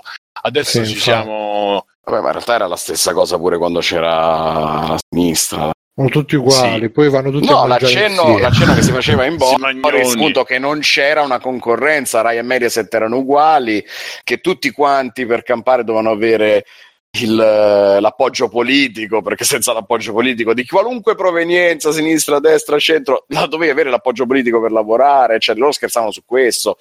Eh, sì, sul fatto che appunto tutta però... la Rai è divisa per partiti eccetera, eh, ma adesso la cosa si è allargata di più perché ci stanno i cinque Stelle, ci stanno i complottisti, c'è un sacco di roba che si è buttata sulla scena politica e non è soltanto sta cosa del conflitto di interesse eccetera, quindi insomma a livello satirico eccetera ci potrebbe essere eh, potrebbero avere ancora senso, più sponda dicevo. su cui attaccarsi, eh, vero? Esatto, quello dicevo, quindi cioè, fai, fai eh, immaginate un biascica antivaccinista, cioè comincia a diventare... Mamma mia! Esatto, potrebbe sì, diventare sì, sì, sì. Eh, una cosa molto divertente. Io in quel senso dicevo che c'è, c'è molto spazio di manovra, insomma. E poi anche YouTube, se entra questa realtà di YouTube, quindi magari chiamano il ragazzetto che fa per lo YouTube, fa una figura immersa, di roba ce ne potrebbe essere tanta. E comunque vabbè, insomma, ha annunciato questa cosa pannofino così al, alla scordata. Vi devo ha buttato dire, di me... questa bomba. Sì, sì, a me. Io aspetto con ansia. Bene. Eh... Anche con tante riserve, tante riserve perché... Ma tu, Bruno, non so visto mai niente. Come, scusa Simone, ti stai tagliato. Non l'hai visto tu, Boris? Come? Sì, l'ho visto, Boris. Ah, bellissimo. Tutte e tre stagioni? Sì, sì, tutte e tre, più il film. Buce di culo. Tutto quanto. E vabbè.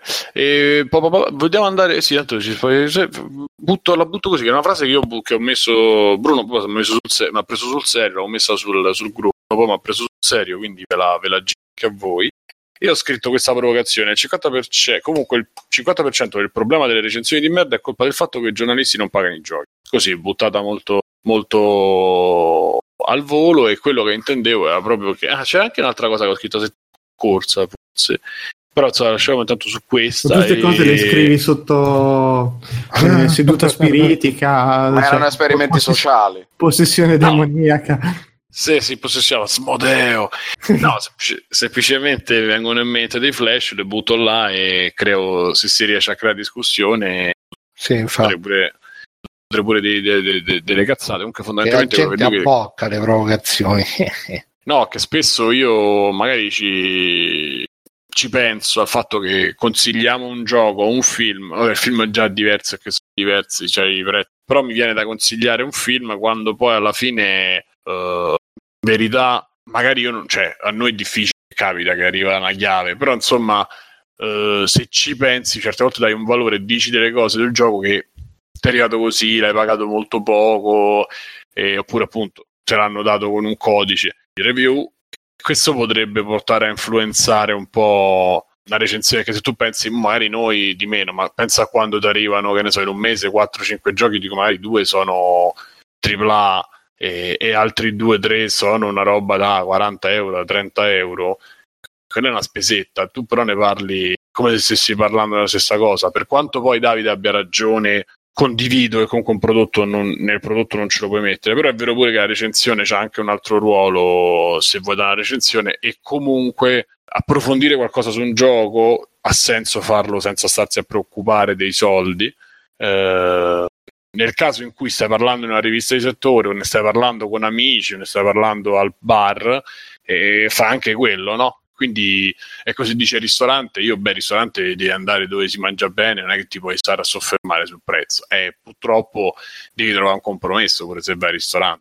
Quindi così, l'avevo lanciata così, non so. Ma voi, guarda Bruno. Simone, secondo me il discorso, perché poi ovviamente c'è stato anche chi ha detto ah ma il recensore è bravo, non, non si fa influenzare. Il discorso è che um, se sei bravo, sì, non ti fai influenzare, fai una critica, parti da, da, da una visione del videogioco che prescinde dal prezzo, e quindi riesci ad analizzare il gioco per quello che è, indipendentemente dal prezzo. Se invece sei il recensore scarso, che, che, che la maggior parte dei recensori che scrivono per i portali non, non, non hanno tutte queste capacità critiche, magari sì, in quel caso potrebbe... potrebbe potrebbe diciamo eh, pagarsi il gioco da solo, potrebbe far affrontare la recensione con, eh, con una sensibilità diversa, anche con una serietà diversa. Poi là ci sarebbe il rischio che magari uno che i giochi ce l'ha sempre avuti gratis, il momento che se li deve pagare poi diventa subito ipercritico, come Vincenzo Monti, che tutte le recensioni faceva, diceva ah, sessanta euro, fare un bucchino, eccetera eccetera. E... di dog non si potevano fare i cazzi loro, infatti, soprattutto con Uncharted e, e con The Last of Us. E quindi uh, per me la, la, l'inghippo è quello, se al recensore diciamo un po', ma poi di tenere presente che nelle riviste, nei portali, spesso oltre al, alla, al, al gioco gli arriva anche la guida, la recensione che ti spiega le cose da fare, le cose da non fare, eh, le cose che magari verranno patchate, eccetera eccetera. Quindi c'è tutto un mondo dietro, però sì, da, alla fine sono abbastanza d'accordo. Secondo me se, se i recensori, diciamo quelli medi, sì, se lo comprassero il gioco, probabilmente la recensione l'affronterebbero con uno spirito diverso. Certo, poi fallirebbero tutte le, le riviste, tutti i siti, perché nessuno ha i soldi, nessuno ha i budget per comprare giochi ogni mese, però sarebbe una bella, una bella Ma novità. Più che dal punto di vista del singolo recensore che non, non riesce a dare un valore economico al prodotto di cui parla, io non riesco a non vederla più come un, un valore economico, ma più in termini di io questo gioco che sto recensendo adesso non posso stroncarlo come vorrei, se fosse un gioco da stroncare, perché è troppo importante per il distributore X che me l'ha mandato, e so ah, che se lo stronco se... poi non me li manda più, e quindi mi inculano dopo, sostanzialmente. Quella è un'altra cosa, diciamo un'altra cosa ancora. Eh, ma sì. Secondo me è più importante quello come influenza che ha il valore monetario, tra virgolette, del prodotto sul recensore, perché non è il fatto che se li deve andare a comprare sempre, perché non è, questo, non è così il sistema, ma il sistema prevede che se tu una volta stronchi Sony, poi Sony non ti manda più un cazzo, e quindi da lì in avanti dovrai andarteli a comprare, e nessuno lo vuole fare. Beh, dipende pure da che testata sei, perché se sei una delle tre quattro... testate più grosse non è che c'è questo tipo di problema. Se sei The Shelter, come è successo a noi, Davide stroncò Zelda del link, al Link Between Two Between Worlds, e stroncò i D D cinque, che vabbè, Davide voto che medio, fa il voto medio. Sì, vabbè, vabbè. E, però insomma alla fine gli ha dato cinque, grazie Violet che ti sei iscritto, e, e quindi praticamente Nintendo non ci ha mandato più niente. Appunto. Anzi si sbaglia Sì, sì, si sbagliò mandando due copie di Zelda, perché a me inviò un'altra copia che doveva essere di, non mi ricordo che gioco, inviò Zelda. Ma perché sto ritardato? Devi mettere Matte, ti prego. Vabbè. E, scusate, che nel, nella, nella diretta sta andando Crash Bandicoot. E, un attimo mi sono messo a vedere. E quindi vabbè, Mirko, che ne pensi tu?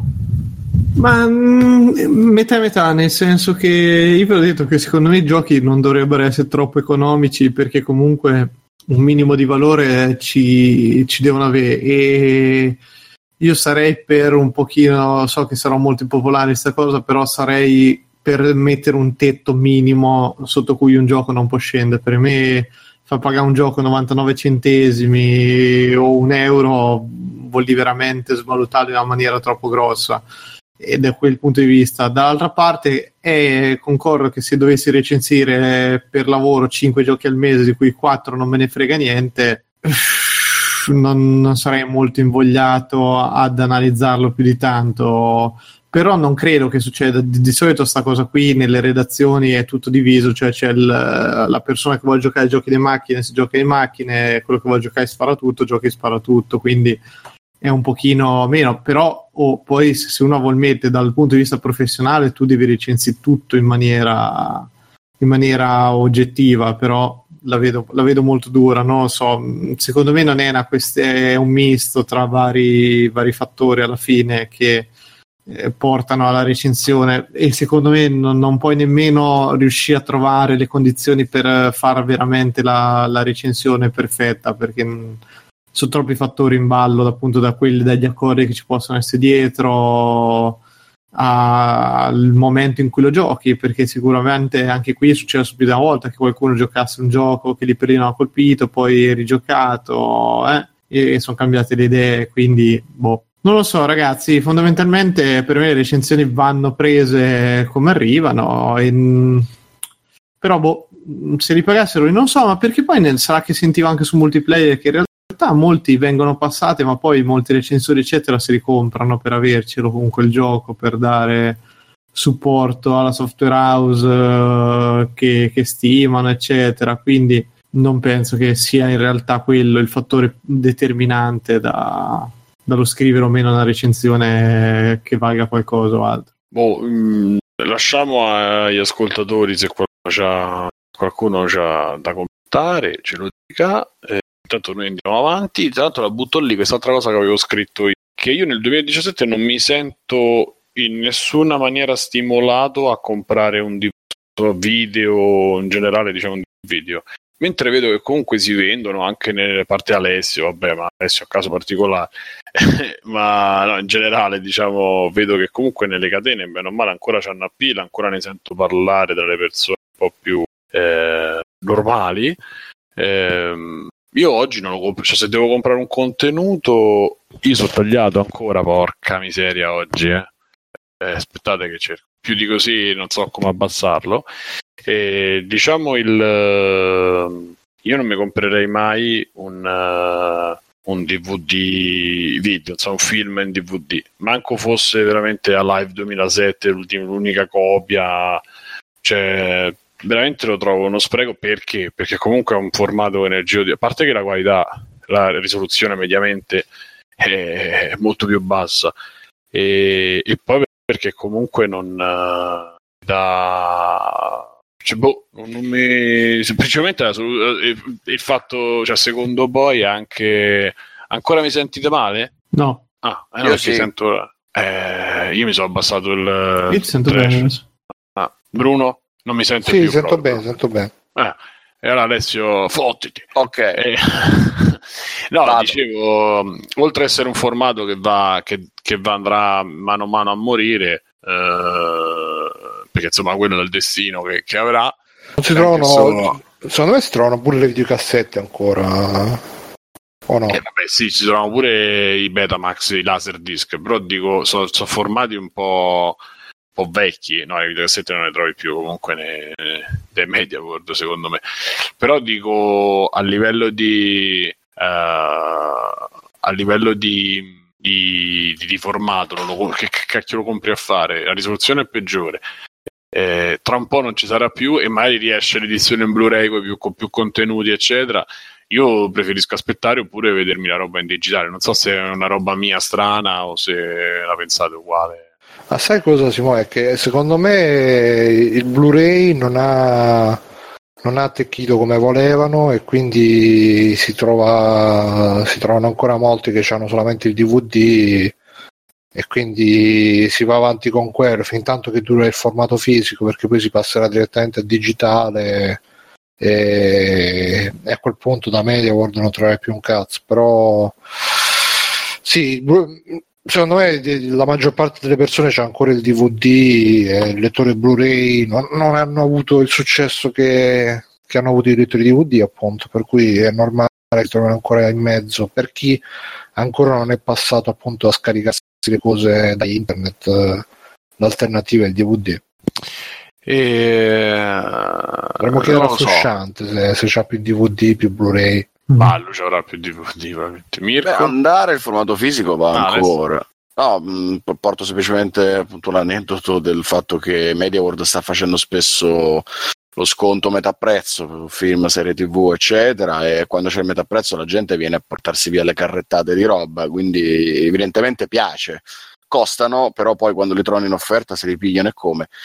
Il formato più diffuso è ancora il D V D probabilmente, perché in base a, almeno a quello che vedo vendere, suppongo che sia così.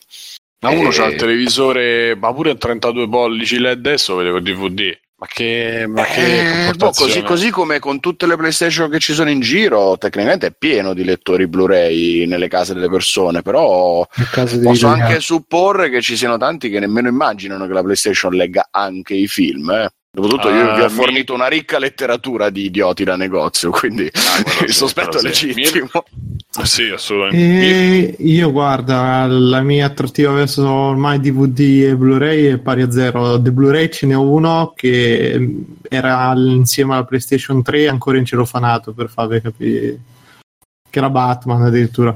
Non ne ho, da quando sono venuta sta qui con la padrona non ho comprato più né un D V D né un film, compro solo i giochi, i giochi ancora non riesco a passare al digitale perché c'ho sta cosa del collezionismo che mi piace, no? Mi piace la scatola, mi piace proprio l'oggetto videogioco, ma per il resto Non ce la faccio, però sì, sono d'accordo con Alessio, perché conosco un sacco di gente che ancora ha il feticismo che ho io per i giochi, ce l'ha per i film, e molti continuano a comprare D V D a carrettate perché comunque sono so più convenienti. Il discorso qualità, secondo me, se è una persona non molto avvezza non si rende conto in realtà de, della differenza tra un Blu-ray e altro, e quindi continuano contenti la loro collezione infinita di D V D. E la vedo anche molto difficile, perché poi il passaggio a Blu-ray, io boh, non conosco gente sopra i quarantacinque anni che abbia comprato un lettore de- Blu-ray, ecco, continuano con i lettori D V D invece, quindi boh. Ah, sì,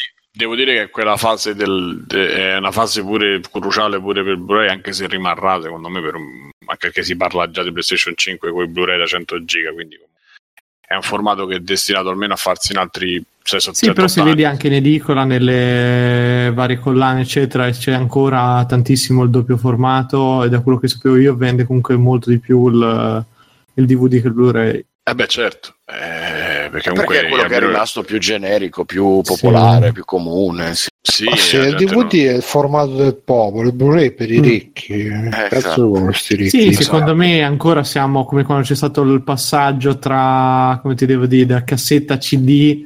Adesso eh. il D V D del film è lo standard per il novantanove per cento della popolazione, fino a che non comincerà. Non c- Ma il Blu-ray non prenderà mai piede, secondo me, anche perché ormai c'è Netflix, mm. c'è il digitale. È quello, diciamo, che a un certo punto il momento per il Blu-ray è cruciale, perché insomma, ma più che prendere piede rimarrà per archiviare quello che poi c'hai sulla serie tivù, sì, che comunque ma quello sì, però il Blu-ray l'abbonamento non ce l'hai più. Quindi. Rimane un formato per cinof- c- cinofili, cinofili, c- cinefili, cinefili, cinofili, quello che è.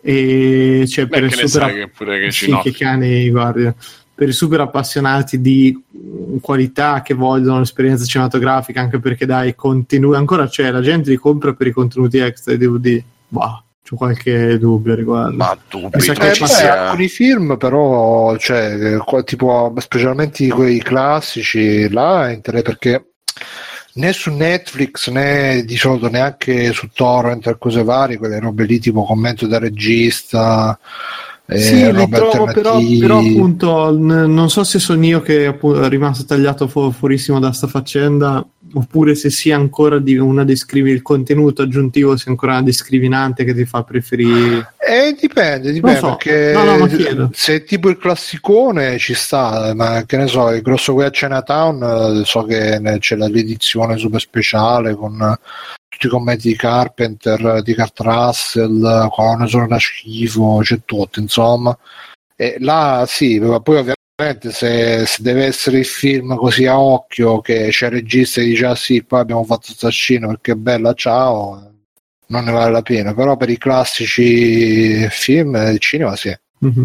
Beh, eh, altri sì. Casi in cui sono molto importanti i contenuti extra e che decretano il successo commerciale o no sono le scene tagliate, specialmente nel caso di film eh, che hanno fatto molto parlare di sé, sì, tipo anche. Vi ricordate Batman v Superman, che casino c'è stato e che casino c'è stato quando è uscito in Blu-ray, perché aggiungeva mezz'ora di contenuti, qualcosa del genere, così come c'è stato per Prometheus, per altri film che appunto sono usciti in una versione cinematografica molto discussa, che divideva fra chi a favore e chi contro, e quindi poi l'uscita su disco doveva servire ad aiutare a calmierare le critiche, a esaltare la gente. Calmierare. Sì, non so come è venuto. Anche per Avengers Age of Ultron si era detto che forse, avendo tagliato tantissima roba, avrebbero fatto una versione estesa, però Disney non ammette mai gli errori, quindi non uscì la versione estesa, e, e di solito appunto sono più le scene tagliate che incuriosiscono, piuttosto il commento del regista eccetera. Non so se voi avete mai provato a sentirli, io qualche volta mi ci sono messo su cose che mi piacevano molto, ma non li trovavo mai chissà quanto interessanti, sentirli chiacchierare e dire ah, vi ricordate quando abbiamo fatto questo? Sì, è stato molto divertente, ah, è stato molto divertente, è vero, bello, interessante. Sì, ma quella è un'altra, ragazzi, il fatto che sì, ci stanno pure nei D V D, non è eh, ti permette di avere una qualità superiore, magari in alcune cose arrangiano con contenuti in più, perché magari poi non riescono a fare la super risoluzione o il super audio, però insomma un film... ormai degli ultimi dieci anni lo trovi, lo trovi a qualità buona, ma anche le serie tivù, eccetera. E non lo so, mediamente io preferisco averci pure un settecentoventi comunque si vede mediamente bene, che comprarmi il D V D magari lo pago otto euro, però mi vedo una roba, cioè a quel punto mi pago l'abbonamento a Netflix e me li vedo da Netflix, cioè per dire. Eh, quello è normale. E da Netflix peraltro te li vedi in qualità maggiore a settecentoventi, dove rispondi. È qualità qualitosa, come esatto. dice Stefano, però insomma è un po' quella la, la discriminante che dicevo io. Vabbè, contenuti eh, extra peraltro spesso li mettono appunto per arricchire il pacchetto del Blu-ray, del D V D non mettono quasi niente ormai. Ah, ah. E che ne so, io, eh, no, no, eh, dopo ho aggiunto questa informazione così. No, no, non so no, niente no. non so niente non so niente I know nothing. E, vabbè, andiamo agli ex credits. Ex credits. Sì. Liberi di scegliere, liberi, liberi, liberi di scegliere, liberi. Liberi di scegliere, liberi, liberi, liberi di scegliere, liberi. duecentocinquantacinque extra credits, ragazzi, e questo è l'ennesimo appunto eh, sezione di extra credits dove parliamo delle cose che giochiamo, delle cose che leggiamo, che ascoltiamo, insomma di tutto quello che ci circonda e che ci rende così simpatici e, e, e sagaci nelle nostre esternazioni. E che Alessio, vuoi cominciare con qualche cosa? Uh, sì, perché sono molto veloce. L'unica cosa che posso portare come extra credits è il fatto che ho comprato il D L C di Zelda Breath of the Wild su Switch e ho, ricom- ho fatto un po' di prove di missioni extra difficili che aggiungono nella run che avevo già finito. Semplicemente mette degli oggetti extra, la maschera di Majora, il costume di Tingle, queste cose qua che danno poi abilità secondarie particolari. Può mimetizzarsi meglio fra i nemici, cose così, però non, non aggiungevano vera ciccia al tutto, se non eh, le prove della spada che sono molto difficili e sicuramente sono interessanti per chi vuole sperimentare qualcosa lato combattimento. Io ero più dell'idea di vedere qualche cosa di esplorazione, cosa che purtroppo in sé per sé non c'è nel primo giro di D L C che è uscito quest'estate. Eh, aggiungeranno invece un una modalità storia nuova, cioè un arricchimento della trama con eh, la ballata dei campioni che uscirà questo inverno e quindi lì ce ne sarà. Eh, aggiungono però la modalità eh, master, che sarebbe la master quest, come avevano già fatto per gli Zelda vecchi, dove spesso se tu inserivi eh, Zelda come nome ti faceva rigiocare tutta la storia con una difficoltà aumentata e cose così. Qua l'hanno messa semplicemente a parte come seconda modalità con uno slot di salvataggio aggiuntivo, quindi non perdete i dati di salvataggio della prima run se l'avete già fatta. E ci sto giocando, per il momento la sto prendendo con moltissima calma perché ci avevo già passato duecento ore su Breath of the Wild, so benissimo dove devo andare e quando ci devo andare, quindi mi sto semplicemente rigodendo il viaggio giusto per il gusto del, dell'esplorazione con la difficoltà aumentata. E effettivamente Eh, avere i mostri più cioè, scusa Alessio, non ho capito, ti stai rigiocando tutto Zelda da capo? Mi sto lascia, rigiocando lascia, lascia, lascia. Mi sto rigiocando Zelda da capo, sì. Ma eh, te l'hai la... già rigiocato due volte, tre sì, volte? Sì, sì. Eh, perché era? Non ti preoccupare, va tutto bene. La modalità master mette praticamente fin da subito mostri molto più potenti fin dalla prima area, per cui il primo incontro che già a difficoltà normale poteva essere difficile, qua è drammatico perché se ci sono già due soli mostriciattoli molto probabilmente le prime volte si muore.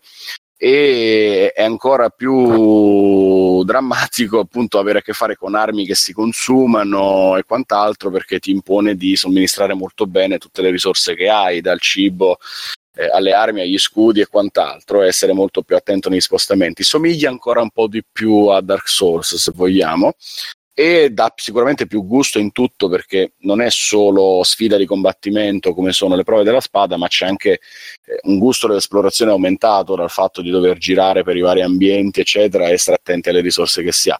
Per il resto, per il momento, che ho fatto credo dieci venti ore di gioco così, eh, non ho visto partire particolari novità o cambiamenti, semplicemente i mostri sono più agguerriti da subito e non troverete mai nemici semplici da abbattere e, e basta. non, non, ho, non ho altro, se non appunto ho visto un paio di film, ma ne aveva già parlato abbondantemente Mirko. Zootropolis, che consiglio caldissimamente, della Disney, e anche Oceania, che un po' più timidamente però mi è piaciuto molto anche quello.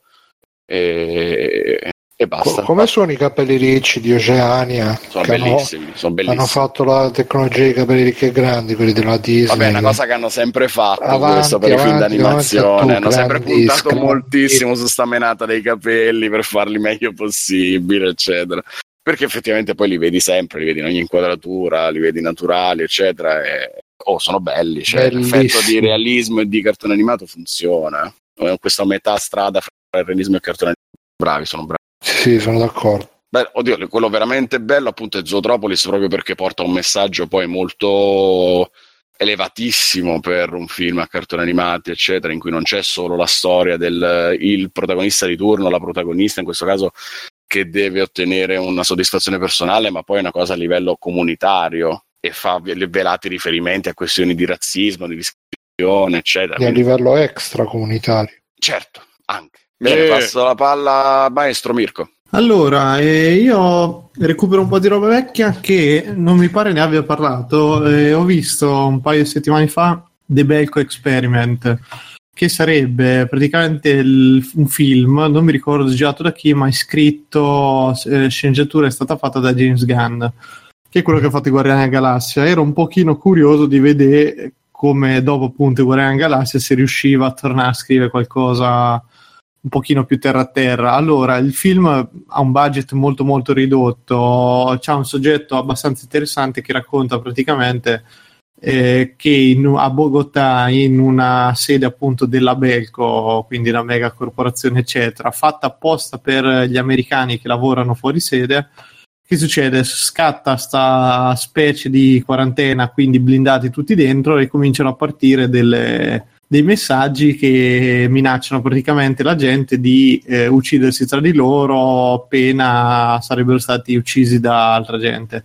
E quindi comincia quel classico gioco al massacro molto molto stereotipato che si è visto in tutta una serie di film, per cui gli amici non sono più così tanto amici, quindi scattano tutte quelle cose tra il capo ufficio eccetera. C'è il dottor Cox eh, Di, di Scrubs uh, che fa appunto il capo ufficio un po' viscido, McKinley, McKinley. Esa- sì esatto e, e niente, quindi il film scorre abbastanza bene, non è un capolavoro d'originalità perché poi diventa quella classica quel classico gioco al massacro tra appunto Battle Royale e un'altra serie di infinita di film che ha le stesse identiche meccaniche.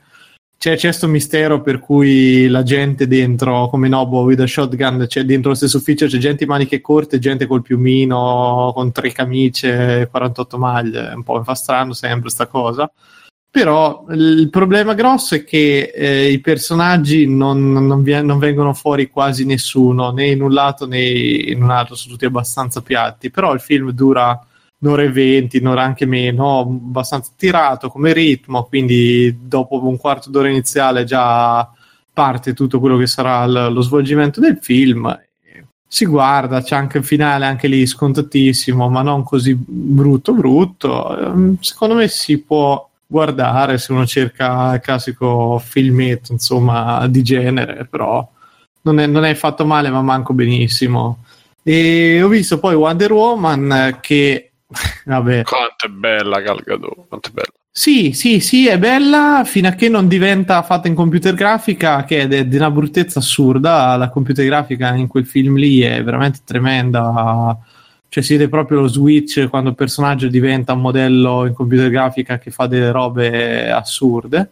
E allora vabbè, il film di per sé non è che racconta anche lì niente di particolare. Lei vive nel, nell'isola dell'Amazzoni, che è invisibile al mondo esterno, fino a che eh, durante la prima guerra mondiale ci comincia a finire dentro un pochino di gente e, e lei si convince, cioè viene a conoscenza del fatto che fuori c'è una guerra, de, che potrebbero venire distrutte anche loro, la sta facendo, e quindi si convince a intervenire eh, contro tutti ovviamente gli insegnamenti delle Amazzoni. Eh, allora, il film per me è abbastanza brutto perché poi scorre veramente tra una serie di gag, di situazioni improbabili, fino a quando arriva il cattivo di turno, che è un impiegato, che adesso non mi ricordo come si chiama l'attore, però Cioè, voi, mi sembra fosse anche uno degli, degli insegnanti di Harry Potter, se non dico una cazzata, quindi proprio per darvi l'idea di che è cattivo, carismatico, anche qui ci abbiamo, cioè, tant'è che a sto punto c'è questo impiegato di banca con sti baffoni, l'armatura vecchiotto, con i baffi bianchi, una roba veramente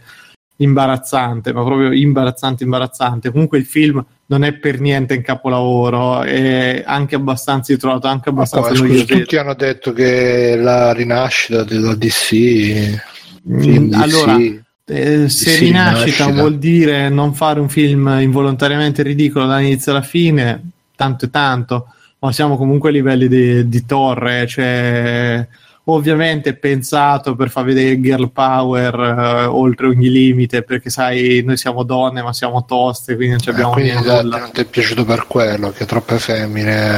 No, in realtà di femmine c'è praticamente, a parte i primi dieci minuti c'è solo lei e c'è un, una mezza cattiva, anche lì per, metterle, per le quote rosa, sai, se c'è la buona buona devi mettere anche la cattiva cattiva donna, non puoi, no, non vedo. Ma non c'è uno, una comparsata della Wonder Woman del telefilm, qualcuno, niente, un cameo? No, no, no, no, non mi pare, io magari me la sono persa, però no, no, non c'è niente riguardo. Che scandalo. Eh, però è proprio un filmetto al solito, al pari dei vari Eh, Thor uno, due, c'è cioè tutta quella serie di filmetti di Capitan America, tutti quei filmetti minori, ca- Carucci, Carucci, William Dibbo, non lo so, si guarda, anche questo si guarda, sì, lo guardi, lo vuoi fare, Buh, se proprio non ci avete nient'altro, ci può stare, ma ma, ma, ma. Non potete anche lasciar perdere.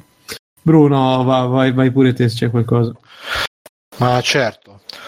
Allora, io ehm, ci avrei diverse robe, però innanzitutto vi parlo di questo videogioco che ho finito da, da qualche giorno fa, che si chiama Little Red Lies, che è praticamente il nuovo gioco dell'autore di Actual Sunlight. Per chi non se lo ricordasse, Actual Sunlight era quel gioco fatto con R P G Maker ehm, in cui c'era il protagonista che era sull'orlo del suicidio, super depresso, sovrappeso, brutto lavoro, i colleghi lo prendono in giro e tutto quanto, molto deprimente come gioco, anche molto narrativo, senza eh, enigmi, gameplay, eccetera, eccetera. Questo Little Red Lies un po' è eh, dal punto di vista della struttura uguale, perché non eh, è sempre fatto con una specie di R P G Maker, eh, è sempre zero, zero gameplay, zero enigmi, zero, zero, zero, zero. L'unica cosa che si fa, si va in giro, si interagisce con le altre persone e con gli oggetti per uh, mandare avanti la trama. E la trama appunto è la roba più interessante, perché praticamente eh, parte dal presupposto che noi in questo momento storico eh, siamo una classe media che ormai non ha più nessun valore se non quello delle proprie eredità accumulate dai genitori, dai nonni, eccetera, eccetera, visto che ormai il mercato del lavoro fa abbastanza cacare. Quindi per chi, eh, diciamo, è, per chi è ricco, per chi sta ai piani alti della società, eh, l'unico nostro valore non è il nostro lavoro, perché il nostro lavoro non vale niente, ma ciò che abbiamo a livello di risparmi, di eredità, che insomma ce lo possono spremere, ce lo possono togliere. E il gioco praticamente ha due protagonisti, uno è una donna sulla trentina che fa un lavoro pure lei senza, senza sbocchi, senza speranze, eccetera, eccetera, che uh, a un certo punto poi si trova che perde il lavoro e problemi di famiglia, eccetera, eccetera, e praticamente una lenta discesa verso la povertà praticamente, e, e viene raccontata in maniera anche abbastanza verosimile quello che potrebbe succedere un po' a tutti tra problemi di famiglia. C'è pure la sorella che uh, è, è è una mezza web star che, che, che si mantiene cerca di mantenersi con, uh, con i fan che la supportano su internet, quindi c'è anche questo aspetto un po' più di attualità. E poi oltre a questa c'è anche un altro protagonista che invece è un, uh, un super ricco che ha uh, passa il tempo di lavoro, fa praticamente l'imbonitore, vende tipo assicurazioni, non si capisce bene cosa fa, comunque vende fuffa per togliere i soldi a, a chi diciamo vuole cambiare vita, fa questi super discorsi eh, dove poi vengono tutti a dirgli ah dai mi, mi firmi il libro perché scrivi i soliti libri, come guadagnare senza fatica eccetera eccetera. E forse la sua parte era più interessante perché poi è un personaggio che spesso poi si mette a fa- a parte che si trova spesso in situazioni tipo di cini di gala e raccolte fondi eccetera eccetera, quindi di alta società, e poi spesso fa anche i suoi commenti un po' alla House of Cards, alla Frank Underwood sulla società, sulle persone, che sono molto sarcastici, molto taglienti. Poi lui è anche un ovviamente consumatore di droga, consumatore di prostitute, ne fa di tutti i colori durante il gioco, e c'è una scrittura veramente piacevole. Per esempio una roba che mi è rimasta impressa, ma tra le tante, cioè, sarebbero tante di frasi che dice da incorniciare, e una roba che mi è rimasta impressa è quando dice eh, lo sapete chi è un dipendente da droghe? È uno che ha finito i soldi per comprarsi le droghe, o altre cose così che insomma sono veramente fighe.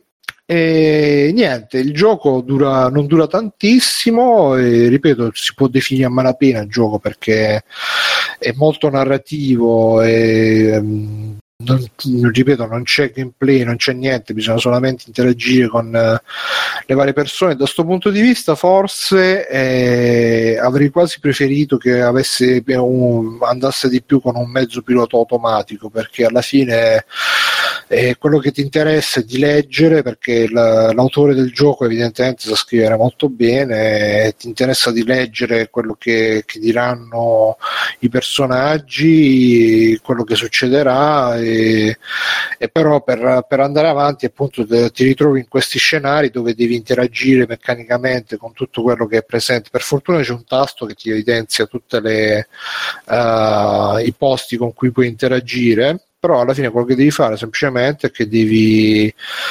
uh, devi girare per, uh, per questi scenari, devi interagire con uh, i vari elementi, le varie persone, e alla fine uh, scatta l, l'interazione che ti fa andare avanti. E non costa tantissimo, mi pare che costi sui dieci euro, qualcosa del genere. Se avete già giocato Actual Sunlight sapete già cosa aspettare. Forse Actual Sunlight era un po' più un po' più scorrevole, questo è un po' più macchinoso forse come impostazione. Mi sono ritrovato spesso un po' ad addormentarmi perché veramente non ce la facevo a, a stare ogni volta eh.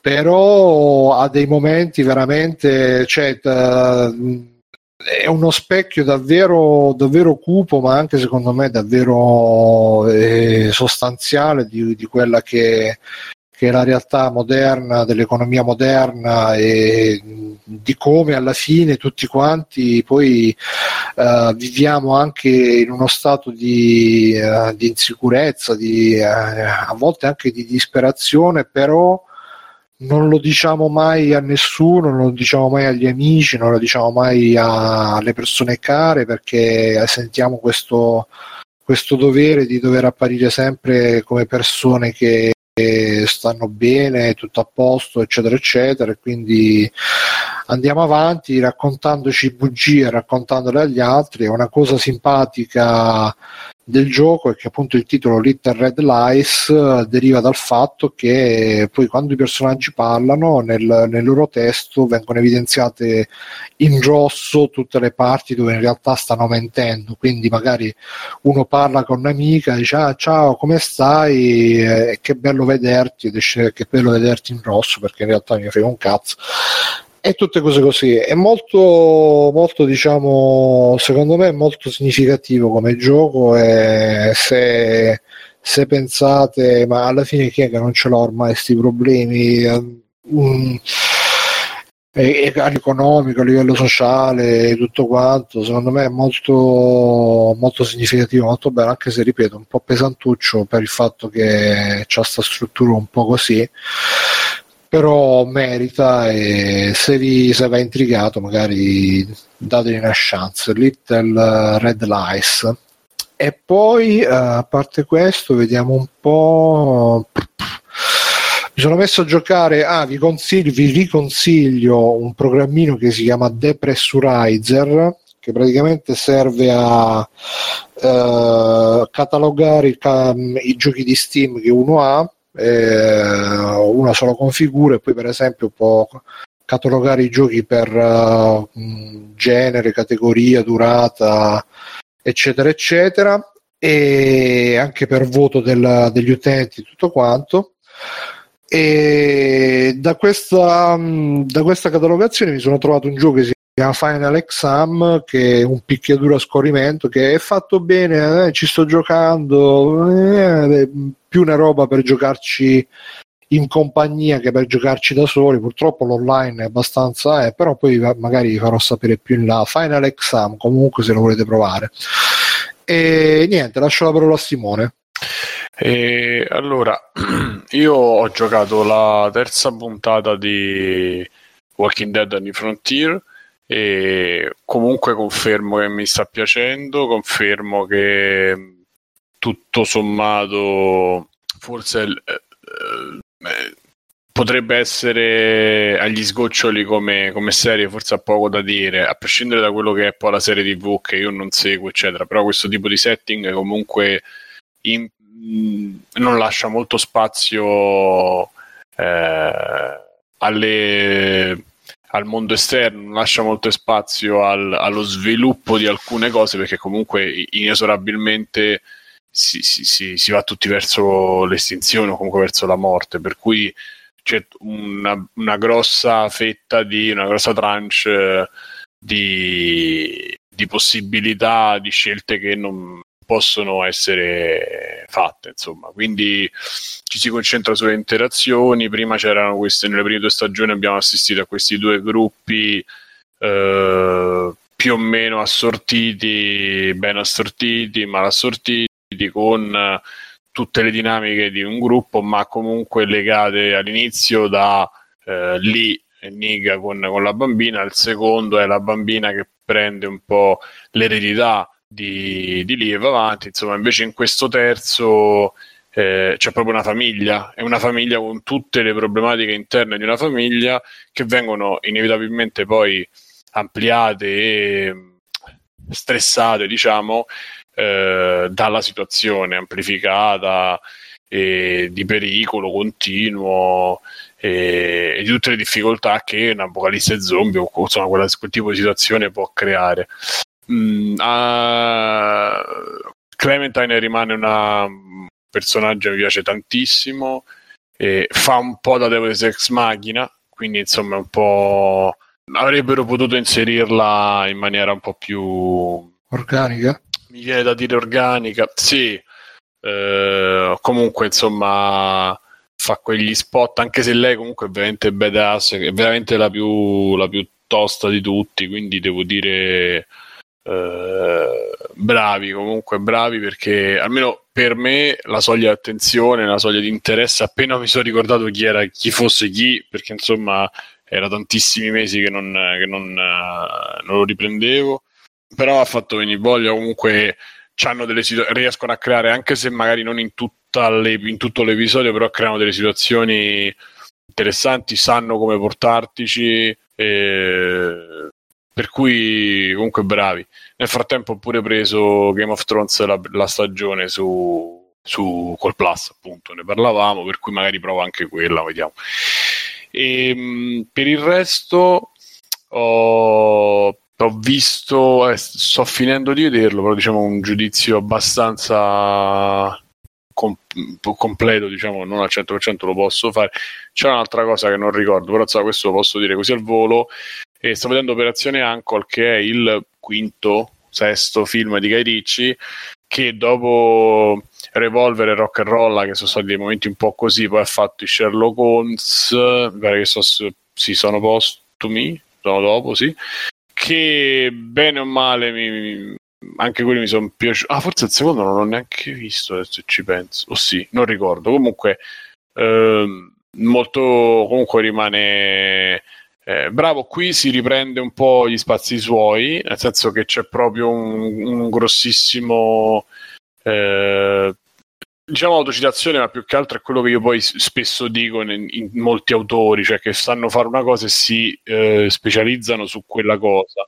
È un po' il, quello che avviene con, uh, con questo con questo con, con Operazione Ancol, e senza stare troppo, anche perché appunto la storia la devo finire, spie, Eh, situazione di guerra fredda, eh, Berlino divisa eh, in est e ovest, e l'America, la parte eh, est sta la Russia, sta la parte ovest, diciamo c'è dietro l'America comunque gli anglosassoni, e da lì eh, si cerca di scongiurare una minaccia atomica, e quindi per questo per questa situazione eh, i due le due potenze devono eh, collaborare, devono collaborare attraverso questi due personaggi che sono i due agenti segreti, uno russo e uno americano. Il russo è quello intergerrimo, quello di sani valori, sani principi, anche forse pure un po' bacchettone, l'americano è quello un po' americano, au au, c'è l'Italia di mezzo, c'è un sacco di citazione anche al, al cinema italiano di, di un certo tipo, anche qualcosa poliziottesco, non con lo stile di Tarantino chiaramente, ma Eh, con uno stile suo. Guarda, guarda, devo finirlo, purtroppo pensavo di riuscire a finirlo, invece non sono riuscito a eh, oggi pomeriggio, però insomma mancano una ventina di minuti per chiudere. Posso dare un giudizio in generale su quello che fa, eh, c'è solo un problema, perché per quanto sia un po' fuori dalle righe, però fuori dalle righe quando vuoi fare un po' il mainstream fuori dalle righe eccetera, dicevo, le cose che sa fare, a differenza di quel momento di rock and roll, cioè, c'è avuto un po' così, le sa fare bene, però eh, secondo me eh, non prende una direzione totale, non c'ha la schiena, dritta, la schiena dritta, quindi se avesse aggiunto un po' più di azione e quindi l'avesse fatto, l'avesse fatto diventare azione fatta tagliata in una certa maniera, che azione c'è, c'è neanche abbastanza, però se gli avesse dato un certo tipo di tonalità con la sterzata sulla commedia, ok, invece così ha fatto una commedia con delle cose di azione che sono di sfondo, anche proprio come sono interpretate a livello di musica, quadrature no, ma comunque a livello di musica, a livello di, di interpretazione dei, degli attori, um, secondo me non va da nessuna parte, l'unico problema che ha è questo, però si gode, secondo me si gode molto, se siete appassionati di Guy Ritchie chiaramente Eh, c'è una marcia in più, se non siamo appassionati come può essere Mirko che eh, ne parlava abbastanza male, ne parlavamo prima della puntata, eh, magari vi può lasciare un po' così, però insomma io per chi per chi piace Guy Ritchie eh, c'ha dei momenti molto, appunto vi verrà in mente Lock and Stock, Snatch, anche proprio sulla, su Snatch ci ha messo la musica, c'ha un po' sto problema lui che, che l'ho scoperto di Snatch dopo dieci anni che lo vedo ogni, non lo so, ogni totto me lo vedo, cioè il Blu-ray appunto eccetera, e c'è sto problema che devi fare gli spiegoni un po', e sta cosa purtroppo c'è di meno, ma c'è anche qua, cioè ogni tanto ci deve essere lo spiegone, perché comunque lui è, ama queste cose intricate, super intricate, col, col colpo di scena, col plot twist, e, e forse ha paura che qualcuno o i produttori, no, su The Snatch non ci potevano essere i produttori, non lo so, comunque sì, ma ti stai robotizzando, eh, mi sentite? Sì, sì. Eh, eh, finisco da qua perché sennò siamo un quarto d'ora, e dicevo comunque un po' non va da nessuna parte, no, non va da nessuna parte, c'ha sti problemi, però dentro e oltre agli spiegoni c'è sta un sacco di tutto quello che ha fatto, partendo da Snatch a, andando poi a, a ritroso con Lock and Stock, insomma c'è un sacco di roba, poi trova attori secondo me. Secondo te? Mm-hmm. Simone, pronto? Io comincio a, a sclerare stasera, dicevo, trova anche questi attori mediamente buoni e semi sconosciuti, a parte qualcuno famoso che rode intorno, tipo sta ragazza che secondo me è molto brava, anche perché non è la, la super figa ma non è manco brutta, cioè comunque è carina. Anche loro due, io il protagonista non lo conosco, anche se mi sembra averlo visto, il russo pure, insomma ve lo, ve lo consiglio, insomma, specialmente se vi piace Guy Ritchie. E, e basta, possiamo andare in chiusura, direi. Ma sì, siete? Sì. Mm-hmm. Simone, pronto? Che cazzo sono, sono i poteri forti. Pronto? Uh. Sì. Eh, no, mi siete mi sentito o non mi sentivate? Sì, ti sentivamo, tu ci senti? Adesso sì, andiamo in chiusura, dicevo. Sì, vai. Sì, vai, vai. Ah, ok. Ah, puntata duecentocinquantacinque di Free Playing. E, um, vi aspettiamo la settimana prossima. E ricordatevi w w w punto free playing punto i t, dove ci sono i nostri canali Telegram, il, nostro, il link ai nostri canali Telegram, il link ai nostri canali Facebook, e il link a Patreon, a, ad Amazon, a PayPal, ricordatevi. Ehm, scriveteci a info chiocciola freeplaying punto i t, e, e insomma andate sul sito e ci trovate il mercoledì live fissa, mercoledì in giornata, si, si, si tende verso la sera, una bella live su Twitch, magari anche altre live durante poi la settimana, vediamo, e poi le varie sorprese, ma insomma comunque siamo in estate anche noi ragazzi, eh? Quindi vediamo un attimo. Ehm, come ci sono stati Bruno Barbera, ciao Bruno. Ciao, ciao a tutti. Mirko e Federico Grande per Fuetti, ciao Mirko. Ciao ragazzi. Alessio da Negozio, ciao Alessio. Ciao. Io sono stato Simone Cognome, grazie a Backsoft per la regia, grazie a voi che state in chat su Twitch, e fate ciao. Ciao. Ciao. Ciao. Ciao. Conan, qual è il meglio della vita? Schiacciare i nemici, inseguirli mentre fuggono e ascoltare i lamenti delle femmine. Questo è bene. Ciao ragazzi, volete supportare Free Playing? Potete farlo andando su w w w punto free playing punto i t e cliccando sul link di PayPal o su quello di Patreon. In più, Free Playing è anche affiliato a Amazon e riceve una piccola commissione sugli acquisti fatti tramite il banner Amazon presente sul sito. Ciao e grazie!